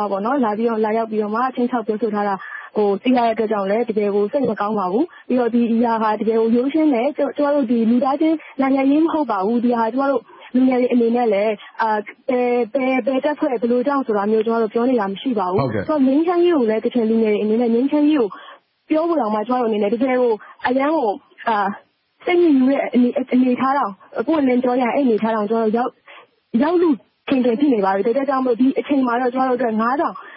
ရဲ့ပြည်သူလွတ်ရေး၊ကျော်သော ပြည်သူတွေ ဂုဏ်သိက္ခာရှိစွာ နေရပ်ပြန်ရရေး ဒါမှမဟုတ်ရင်လည်း ဂုဏ်သိက္ခာရှိစွာနဲ့ နေထိုင်ရရေးဟာ ကျမတို့အတွက် အဓိက နံပတ်တစ်အရေးကြီးပါတယ်။ဒီအတွက်ကြောင့်မို့ကျမတို့ အခုလိုမျိုး ကိစ္စရပ်အခုလိုမျိုးလမ်းပေါ်ထွက် လူငယ်တွေအနေနဲ့ လမ်းပေါ်ထွက်လာကြတာဖြစ်ပါတယ်။ကျမတို့လိုမျိုးပဲ တခြား ကျမတို့နဲ့ ထပ်တူထပ်မျှဖြစ်တဲ့ လူငယ်အဖွဲ့အစည်းတွေ တော်တော်များများဟာလည်း အခုအချိန်မှာ တတ်နိုင်သမျှစွမ်းအားနဲ့ ထွက်လာကြပါပြီ။ဒီနေရာမှာ ပြည်သူတွေအနေနဲ့လည်း ပူးပေါင်းဖို့ လိုအပ်ပါတယ်။ဒီအချိန်မှာ ကျမတို့ဟာ ဘယ်တပ်ဖွဲ့ ဘယ်က ဘယ်လိုမျိုးဆိုတဲ့ ငြိမ်းချမ်းရေးနဲ့ ပတ်သက်တာ Controversial ဖြစ်စေတဲ့ Issue တွေ ပြောနေကြတာ မဟုတ်ပါဘူး။အဓိကကျမတို့ Target က ပြည်သူပါပဲ။ဒီပြည်သူတွေ လွတ်မြောက်ရေးဟာ အရေးကြီးပါတယ်လို့ ဒီအတွက်ကြောင့်မို့ အခုအချိန်မှာ လူငယ်တွေ လမ်းပေါ် ကိုယ်တတ်နိုင်စွမ်းအားနဲ့ ထွက်လာခဲ့ကြတာ ဖြစ်ပါတယ်။နောက်တခု သိချင်တာက ကူညီတယ်ဆိုတဲ့နေရာမှာအခုကစိတ်ဓါတ်ရေးရာအရ ဝိုင်းဝန်းပြီးတော့ ဆုတောင်းပေးတယ်။ကချင်လူငယ်တွေ ရန်ကုန်မှာနေကြတဲ့လူတွေ ထွက်လာကြတယ်။ဆိုတော့ လက်တွေ့အကူအညီပိုင်းကြတော့ လူငယ်တွေအနေနဲ့ ဒုက္ခသည်တွေရဲ့ စားဝတ်နေရေးပဲဖြစ်ဖြစ် တခုခု ဘယ်လိုမျိုး အကူအညီမျိုးကို လုပ်ပေးမယ်လို့ ရည်ရွယ်ထားတာ စဉ်းစားထားတာ ရှိလဲ။ဒီဟာ ကျမတို့ တစ်ရာနှစ်ရာသောရာဂဏန်းသော ရာဂဏန်းမှာလည်း ထောင်ဂဏန်းဆိုရင်လည်း အနည်းငယ်သော လူဦးရေမဟုတ်ပါဘူး။တကယ်ကို များပြားတဲ့ လူဦးရေဖြစ်တဲ့အတွက်ကြောင့်မို့ ဒီကိစ္စဟာ နိုင်ငံတော်ရဲ့ အကူအညီ တာဝန်ရှိတဲ့ နိုင်ငံတော်အဆင့်တာဝန်ရှိတဲ့ လူပုဂ္ဂိုလ်တွေ အဖွဲ့အစည်းတွေမှာ လွဲလို့ရှိရင် ကျမတို့ လူငယ်တွေအနေနဲ့ အင် အားသာ တတ်နိုင်ပါတယ်။ဒီအတွက်ကြောင့်မို့ ကျမတို့ လူငယ်တွေအနေနဲ့အစိုးရဘက်ကနေဆောင်ရွက်လာမယ့် အစိုးရတရပ်အနေနဲ့ ပြည်သူလူထုကိုကြည့်ပြီး ဆောင်ရွက်လာမယ့် ကိစ္စရပ်မှာ ကျမတို့ မျှော်လင့်တယ်။အဲဒီနောက်မှာ လူအင်အားအတွက်ကို တကယ်လို့ အင်အားလိုအပ်သည်ရှိသော် ဒါတွေက ကျမတို့ လူငယ်တွေအနေနဲ့မဖြစ်မနေ ပါဝင်လာမယ့်ကဏ္ဍလို့ ကျမတို့အနေနဲ့ မြင်ပါတယ်။ဒီအတွက်ကြောင့်မို့ စပြီးလုပ်ဆောင်ရမှာကတော့ အင်အားကြီးတယ်။ပြီးတော့ ပိုပြီးတော့မှ တာဝန်ရှိတဲ့လူကြီးတွေကနေပြီးတော့မှ ဒီကိစ္စကို စတင်လုပ်ဆောင်ဖို့ လိုပါတယ်။အခုအချိန်မှာ ကျမတို့ လူငယ်တွေကတော့ ဒါကို လုပ်နိုင်စွမ်းရှိတဲ့ လူတွေကိုလုပ်လာဖို့အတွက်ကိုတောင်းဆိုနေကြတာ ဖြစ်ပါတယ်။ဆိုတော့အခုနလိုမျိုး ကျမတို့ လူငယ်တွေ ဒီဟာအတွက်ကို ဘာပံ့ပိုးမှုရှိလဲဆိုတော့ကျမတို့ လူငယ်ကောက်တဲ့ဟာက IDP တွေအတွက် တရက်စာတောင် ရှိချင်မှ ရှိပါလိမ့်မယ်။သို့ပေမဲ့အခု ကျမတို့ ဖော်ပြနေတာကတော့ ဒီစစ်ဘေးဒုက္ခသည်တွေနဲ့ တသားတည်းဖြစ်တယ်။ကျမတို့ဟာ ဘာပဲလုပ်ရလုပ်ရ အဆင်သင့်ရှိတယ်ဆိုတဲ့ သဘောကို ပြသတာ ဖြစ်ပါတယ်။ညီလေးကျေးဇူးအများကြီးတင်ပါတယ်။ဆက်ပြီးတော့သတင်းထောက်က မြစ်ကြီးနားမှာ ရှိပါတယ်။သူ့ရဲ့ အတွေ့အကြုံကိုလည်းမေးချင်ပါတယ်။သတင်းထောက်တဦးအနေနဲ့ ဘာတွေတွေ့ကြုံခဲ့ရလဲ။ဘာတွေမြင်သလဲ။ကိုအောင်သိန်းခ ရှိပါလား။ရှိပါတယ်။ကိုအောင်သိန်းခ သွားတဲ့အချိန်မှာ မြစ်ကြီးနား ရောက်တဲ့အချိန်မှာ ဒုက္ခသည်စခန်းတွေမှာ ရောက်လာတဲ့ လူတွေရဲ့ စားဝတ်နေရေး၊နေထိုင်ရေးအခြေအနေက ဘယ်လို အခြေအနေ ရှိလဲ။ဘယ်လောက် အတိုင်းအတာအထိ ပြည့်စုံဖူလုံမှုရှိတယ်လို့ထင်လဲ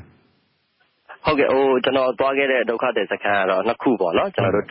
မြစ်ဆုံမှာရှိတဲ့တန်ဖဲကျေးရွာကဒုက္ခသည်စခန်းတခုရယ်။မိုင်းနားဝိုင်းမော်ဘက်အခြမ်းမိုင်းနားကျေးရွာမှာရှိတဲ့ St. Joseph မှာရှိတဲ့ဒုက္ခသည်စခန်းနှစ်ခုကျနော်သွားခဲ့တယ်။ပြီးတော့နောင်တန်းမှာရှိတဲ့ဒုက္ခသည်စခန်းတခု။နောင်တန်းကတော့မြစ်ကြီးနားဘက်မှာရှိတယ်။ဒုက္ခသည်စခန်းသုံးခုသွားခဲ့တယ်။အဲဒီမှာ St. Joseph ဝိုင်းမော်မှာရှိတဲ့ St. Joseph ဒုက္ခသည်စခန်းကတော့ သူတို့အနေနဲ့ သူတို့အချင်းချင်းပဲ ရိုင်းပင်းကူညီပြီးတော့မှပဲ သူတို့အနေနဲ့ ကူညီထားတာ။ဟိုတနေ့က ရောက်လာခဲ့တဲ့ ဒုက္ခသည်တွေကို လတ်တလောရောက်လာခဲ့တဲ့ ဒုက္ခသည်တွေဆရာခွန်ဆိုင်း သွားခေါ်လာခဲ့တဲ့ ဒုက္ခသည်တွေကို လတ်တလောမှာ သူတို့အချင်းချင်း ရိုင်းပင်းကူညီထားတယ်။တန်ဖဲကျေးရွာက ဆိုရင်တော့ အဆင်ပြေပေမယ့်လဲသူတို့အနေနဲ့ ရေရှည်မှာ ဒီလိုမျိုးကြီး ဒုက္ခသည်စခန်းဆိုပြီးအကြာကြီး မထားချင်ဘူး။မထားချင်ဘူးဆိုတာ ဘာဖြစ်လို့လဲဆိုတော့ သူတို့ အမြန်ဆုံး ငြိမ်းချမ်းစေချင်တဲ့အတွက်ကြောင့်မို့။အဲဒါကြောင့် သူကဒုက္ခသည်တွေကို အကြာကြီးတော့ မထားချင်ဘူး။ဖြစ်နိုင်ရင် သူတို့ကို မြန်မြန်နေရပ်ကို ပြန်ပို့ပြီးတော့မှ နေရပ်ကိုပြန်ရင် သူတို့ဟာသူတို့ လုပ်ကိုင်စားသောက်ငြိမ်းချမ်းငြိမ်းငြိမ်းချမ်းချမ်းလေးပေါ့။ဒီနောင်တန်းကတော့ အခုအချိန်မှာ သူတို့ကတော့ ဘယ်လိုအခြေအနေရှိတယ်။သူတို့ဆီမှာ ရောက်လာနေတုန်းဖြစ်တဲ့အတွက်ကြောင့် သူတို့ကတော့ လတ်တလောမှာ တိတိကျကျ ကျနော်မသိခဲ့ရပါဘူး။ကျနော်သိချင်တာ နောက်တခုက အခုဆိုရင် မိုးကျတော့မယ်။မိုးကျတော့မယ်ဆိုတဲ့အခါကြတော့ ရောက်လာတဲ့ အသစ်ဒုက္ခသည်တွေအတွက် အမိုးအကာ အနေအထားမျိုး စီစဉ်ထားနိုင်တဲ့ အခြေအနေရှိလား။ဒါမှမဟုတ် လောလောဆယ် သူတို့ အသစ်ရောက်လာတဲ့လူတွေ ပြန်မယ်ဆိုတဲ့ မျှော်လင့်ချက်မျိုးနဲ့ သွားနေကြလား။ဘယ်လိုပုံစံမျိုး မြင်ရလဲ။ဘာတွေကြားရလဲ။ဒုက္ခသည်စခန်းတွေကတော့ ရောက်လာတဲ့လူတွေကလည်း အရင်ရောက်လာတဲ့ လူတွေလောက်တော့ မများတော့ဘူး။ဒါပေမဲ့ အိမ်ထောင်စု တစ်စု နှစ်စု အဲဒီလိုပုံစံမျိုး တဖြည်းဖြည်းချင်း ရောက်လာတာမျိုးတော့ ရှိတယ်။ဒါပေမဲ့ သူတို့အတွက် လုပ်ဆောင်ထားတာတွေကတော့ ဘုရားရှိခိုးကျောင်းတွေမှာ အကောင်းဆုံးဖြစ်အောင်တော့လုပ်ပေးထားတယ်။ဒါပေမဲ့ ပြည့်စုံ ရေရှည်မှာ ပြည့်ပြည့်စုံစုံနဲ့ နေဒဏ်မိုးဒဏ်လေဒဏ် ခံနိုင်လောက်တဲ့ အနေအထားတစ်ခုကို လုပ်ပေးဖို့ လုပ်နိုင်သလားဆိုရင်တော့ အခုအချိန်မှာ သူတို့ကတော့ လတ်တလောတော့ ကူညီနိုင်တယ်။ရေရှည်မှာတော့ သူတို့အတွက် အဲဒီဒဏ်တွေကိုတော့ ဆက်ပြီးခံရမယ်။ရေရှည်ကြာသွားမယ်ဆိုရင်။ဒီစစ်က ကြာသွားမယ်ဆိုရင် သူတို့က အဲဒီဒဏ်တွေကို ခံရမယ်။စားနပ်ရိက္ခာအတွက် မဖူမလုံကိစ္စတွေ ဖြစ်လာမယ်ဆိုတာမျိုးတော့ ကျနော် သိခဲ့ရပါတယ်။ မြစ်ကြီးနားမှာကတော့မနေ့ကသွားပြီးတော့ကယ်ထုတ်ဖို့ဆိုပြီးတော့ခွင့်ပြုချက်ရပြီး သွားကြတော့မှ ကာမိုင်းရောက်တော့မှ ပြန်လှည့်ပြန်လာရတဲ့ အနေအထား။ဘာဖြစ်တယ်လို့ သတင်းထောက်တယောက်အနေနဲ့ ထင်လဲ။ဘာတွေတွေ့ရလဲ။ကျနော် သိခဲ့ရတာတော့ ပထမဂိတ် မရမ်းအထွက်ဂိတ် မရမ်းဝင်ခါနီးဂိတ်။မရမ်းဆိုတာ မြစ်ကြီးနားကနေ ထွက်ပြီးမှ။ဟုတ်ကဲ့။မြစ်ကြီးနားကနေ ကာမိုင်းဘက်သွားတဲ့ဘက်မှာ မရမ်းဂိတ်မှာ ကျနော်တို့ကိုနာရီလောက် စောင့်ခဲ့ရတယ်။နာရီလောက်စောင့်တော့ တိုင်းမှူးကနေခွင့်မပြုတဲ့အတွက်ကြောင့် သူတို့ ဆက်မသွားနိုင်ဘူးဆိုပြီးပြောတယ်။ဒါပေမဲ့ဒီဘက်မှာ ပြည်နယ်အစိုးရဝန်ကြီးချုပ်ကနေ ခွင့်ပြုချက်ရတဲ့အတွက်ကြောင့် ဆက်သွားဖို့လုပ်လိုက်ကြတယ်။လုပ်ပြီးတော့ အစိုးရအဖွဲ့ထဲကလူတယောက်လည်းပါတယ်။ဒါပေမဲ့ ဒီအစိုးရအဖွဲ့ထဲက ပါတဲ့လူကလည်းဝန်ကြီးလည်း မဟုတ်ဘူး။ပြီးတော့ အောက်ခြေက ဝန်ထမ်းဖြစ်မှာ။ကျနိုင်လောက်တဲ့ လူလည်း မဟုတ်ဘူး။အဲဒီအခါကြတော့ သူက လိုက်ပါလာတယ်။လိုက်ပါပြီးတော့ကာမိုင်းရောက်တယ်။ကာမိုင်းရောက်တော့ ကျနော်တို့ကို ဘယ်လိုဖြစ်လို့လဲဆိုတာကို မေးတယ်။အဲဒီက အုပ်ချုပ်ရေးမှူးကနေ။အဲဒီ အုပ်ချုပ်ရေးမှူးကနေတဆင့်ဒီလို သူတို့ဆီမှာတော့ အဲဒီစာ မရောက်လာဘူး။ကျနော်တို့အဖွဲ့ သွားကယ်မယ့်အချိန်မှာအခုနသွားကယ်မယ့်အဖွဲ့တွေနဲ့သတင်းထောက်တွေလည်း ပါသွားတယ်။ပါသွားပြီးတော့ သွားကယ်မယ့်အချိန်မှာ မြို့နယ်အုပ်ချုပ်ရေးမှူးက သူ့ဆီကိုစာ မဝင်ထားဘူး။မဝင်ထားတဲ့အတွက်ကြောင့် သူခွင့်မပြုနိုင်ဘူး။အဲဒီမှာ စာတွေ အဆင့်ဆင့် ဖြစ်နေတယ်။နောက်ဆုံး ညမှာ သူတို့ PCG,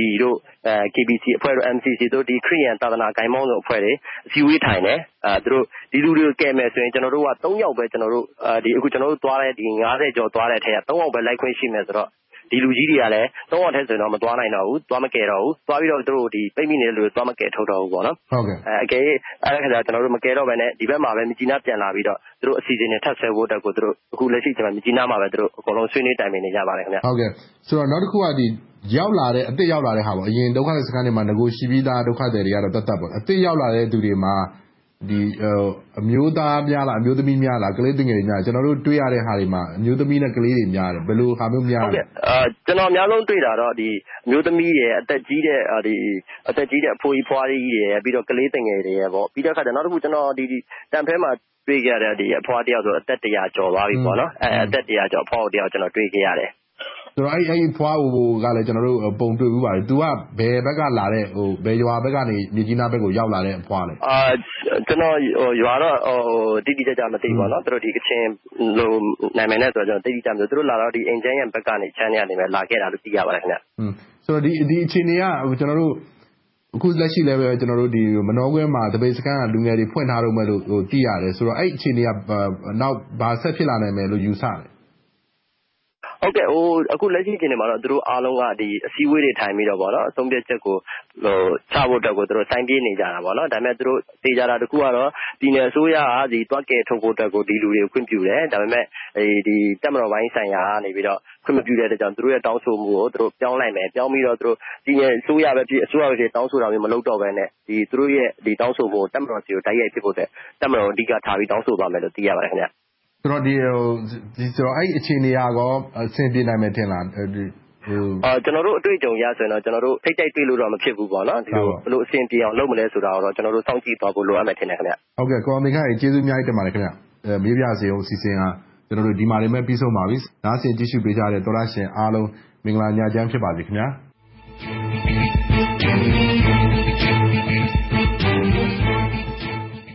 RFA က ဆက်လက်အသံလွှင့်နေပါတယ်။ အခုတော့ ကိုမင်းမင်း စီစဉ်တင်ဆက်တဲ့ ရခိုင်တိုင်းရင်းသားအစီအစဉ်ကို ထုတ်လွှင့်ပေးပါတော့မယ်။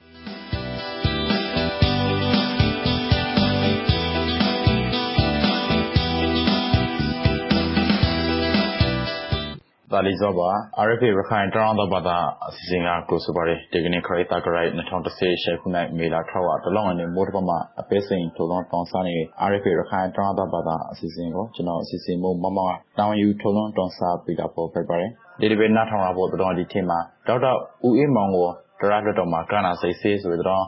ရခိုင်ပြည်နယ်တော့ငါရှန်တဲ့ကလာတော့ ကျဲသိန်းပေါင်းဆေးရှိုက်သိန်း3000ကျော်တင်ဖို့ရှိမှုစီဝဒီလိုဖန်စီရာမင်ခါဆိုတဲ့တော့နေပါဝမ်တပည့်တော်ရခိုင်ပြည်နယ်ဒေသဘလော့ကစေဝန်ဇတ်တော်ဒီကိုထိုးလုံးတွန်စားပြီးတော့ဖိတ်ပါတယ်အမ်ရနေပြည်သူ့လက်တော်ကိုယ်စားလှယ်ဒေါက်တာဦးမော်တရာစီဆိုခံထားရတဲ့ပုံမှန်လေးကိုပြပြပြီးပေါ့သူရဲ့အကျိုးဆောင်ရှင်တွေကရှောက်လေရှာတောင်ပါထားတော့မေလာ3ရက်နေ့မှာရခိုင်ပြည်နယ်ဒရလက်တော်ကအကျိုးဆောင်ရှင်တွေကိုခေါ်ယူကနာစိတ်စီခါပါတယ် တော်လိုသားတဲ့ဒုတိယခရိုင်ဖြစ်တဲ့အိုရှိုရီမွန်ဦးခင်မောင်ဦးကြီးထောဆိုရှာရာသူဆိုဟောပရိုပွဲကိုကိုတိုင်လာတော့တော့မရှိပဲပစောကတိရှာရာအထကညာကရှာတန်တဲ့မုံဆွေးဆိုဖိုက်တယ်လို့တရာယုံမှာထောဆိုခါရတော့တဲ့သူထောဆိုရှာဆိုသားတဲ့မမတော့ပဲဒီမုံတွေကိုပြပြပြီးဖို့ရှောက်လေးရှာတောင်ပရာဆိုဖိုက်တယ်လို့အကျိုးဆောင်ရှင်းနေဦးအောင်ကျော်စင်ကတရာလက်တော်ခေါ်ယူပြီးတတော်မီဒီယာဒီကိုပရိုဂရမ်ဟာပါတယ်ဒါတော့ဦးရမောင်အပါဝန်စာရေးဆရာကိုဝေဟောင်တို့နှစ်ဦးလုံးကို အမုံကိုပေးဖြတ်ပြီးတော့ရှောက်လေးရှာတွန်ပရရဲ့စီစဉ်ခါကလေးအရှောင်းကို ကိုဟောင်တို့ မိသားစုနဲ့ အကျိုးဆောင်ရှင်တွေကလာမခံရတော့ဒေါက်တာဦးမောင် အမုံတစ်ခုလေးကိုပဲပေးဖြတ်ပြီးတော့ပင်နေတရလက်တော့ရှောက်လေးရှာတွန်ပရတော့ဖိတ်ပါတယ် ဒေါက်တာဦးမောင်အမုံကို ပေးဖြတ်ပြီးတော့အကျိုးဆောင်ရှင်တွေက ပင်နေတရလက်တော့ရှောက်လေးရှာတွန်ပရတော့နဲ့ပဲတဲ့ပြီး အကျိုးဆောင်ရှင်တွေကို တရလက်တော့ခေါ်ယူကနာဆိုင်စိခါကလေးတရလက်တော့ဆုံးပရှာကို ဇာနေမှာရှာမဖို့ဆိုတော့မသိရသေးတော့အကျိုးဆောင်ရှင်တွေဦးအောင်ကျော်စင်က ပြောပါတယ်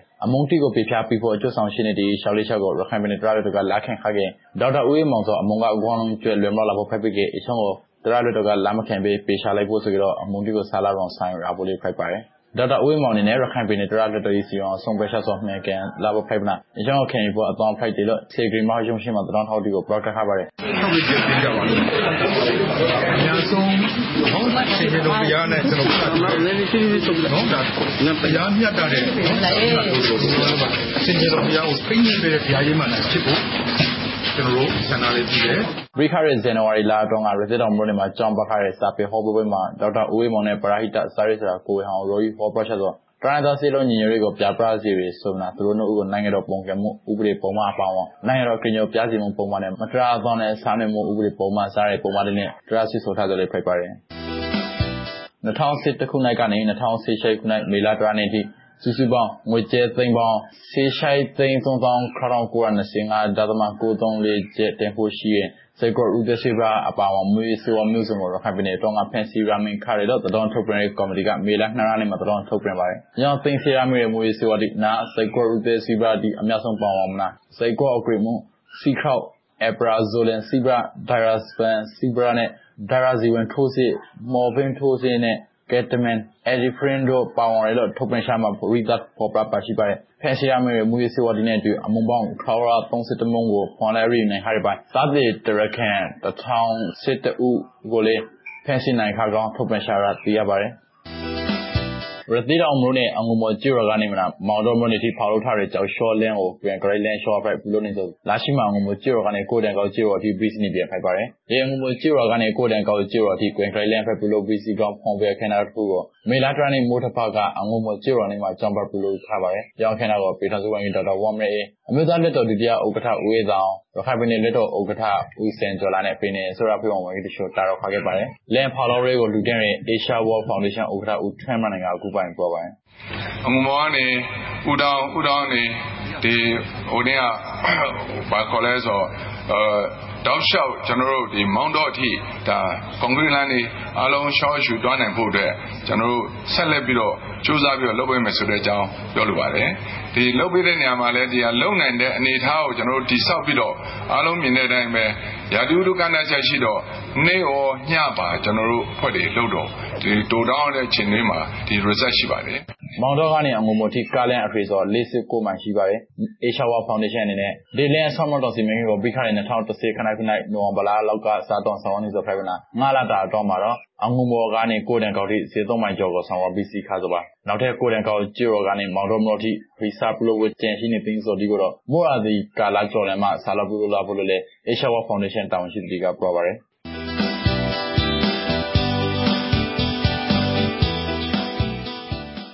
ဆလာပရိကေတတော်အစီအစဉ်ဒီတောင်ဆာပီလာရေရှင်မှာဒီပဲတတော်အစီအစဉ်အဖိုက်ပေါတော်မွနေကလေမီတရှို့ဆငယ်ရီဝံပြာစီနေကဆိုတော့ဆောင်းပါကိုထော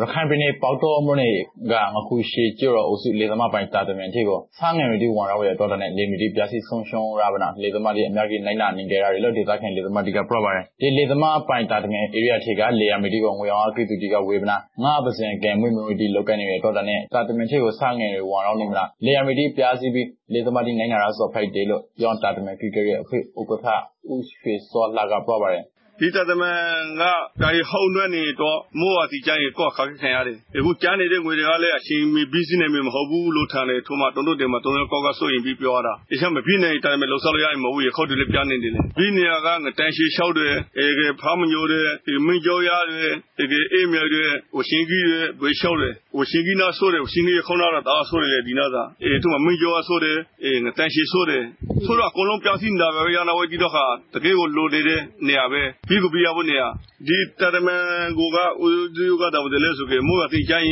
ငါသမားတွေကိုရောက်တယ်ပြီးခေါ်ဒီမွဲ့မဲ့တယ်ပဲထင်းစင်းလာတာဘော်ဒမော်ငခုရှေကျေရောအုပ်စုကယောန်လေသမားပိုင်တာတမန်အကြီးဆိုကေပူပေါ်ထင်းစင်းမရှိပဲပြားစီနေဆိုနိုင်ပေါ20ကျော်လောက်ထိရှင်းနေခါပြတော့ဒေသခင်တီပရိုဂရက်ရှာရသိရပါတယ်ပရိခါရနိုင်ပေထောင်ဆိုဆိုရဘတ်ဂျင်ဝေထေကသိန်းပေါင်း2000ကိုရာကိုယောန်စီတာတမန်နေဘူးလို့တော့ရှာပိခါရပေါ်တနေကောင်ချေမောဦးစီးဌာနကဦးဆောင်မနာပိခါရ၌ဧပြီလလောက်ကစာမနာစေတာတမန်နေဒီကိုပူလို့နေပါတယ်ချေမောဦးစီးဌာနနေနဲ့ဒီစေတာတမန်နေပူလို့ပုံကိုတနိုင်အရှင်ယူမနာအခုဧပြီလကုန်နောက်ဆုံးထားပြီးဘရိစီအောင်ဆောင်ရဖို့ဆိုကြရဲလာရှိရှိမှာရာနောင်ဘရိဘရိစီမမရှိသေးပါအရှင်ဒီကိုမိုးရတိမတိုင်ခေါအားလုံးဘရိစီအောင်နဲ့ဆငယ်ရီဒီဝါအောင်မမရှိအောင်စနိုက်တကြဆောင်ရပြီးပြီးဆောင်လို့လေအခုရှိကျေရနေဒေသခင်ဒေသမတူဖိုက်တဲ့ဥပဒါကဆိုပါတယ်ဟောနိရှက်တွေကအများကြီးရှိပါတယ်ဒီတာတွေမှာ ကျွန်တော်တို့ ပြည်သူလက်တော် ကိုယ်စားလှယ်တွေက ဝန်ကြီးတွေ ပြောတာက ကျွန်တော်တို့2019နဲ့2018မှာ သိ2900ဒီတာတမဲဖွင့်ဖို့တာစီဖို့ဆိုပြီး ထွေးလာပါတယ် အဲ့ထွက်တင်ငယ်ကစီမြုပ်ဌာနကပဲ ယူပြီးတော့ကစီမြုပ်လို့ ပြောသွားပါတယ် အဲ့ဒီစီရီနေရာမှာ သူတို့စီမြုပ်ကဘေးနေရာမှာ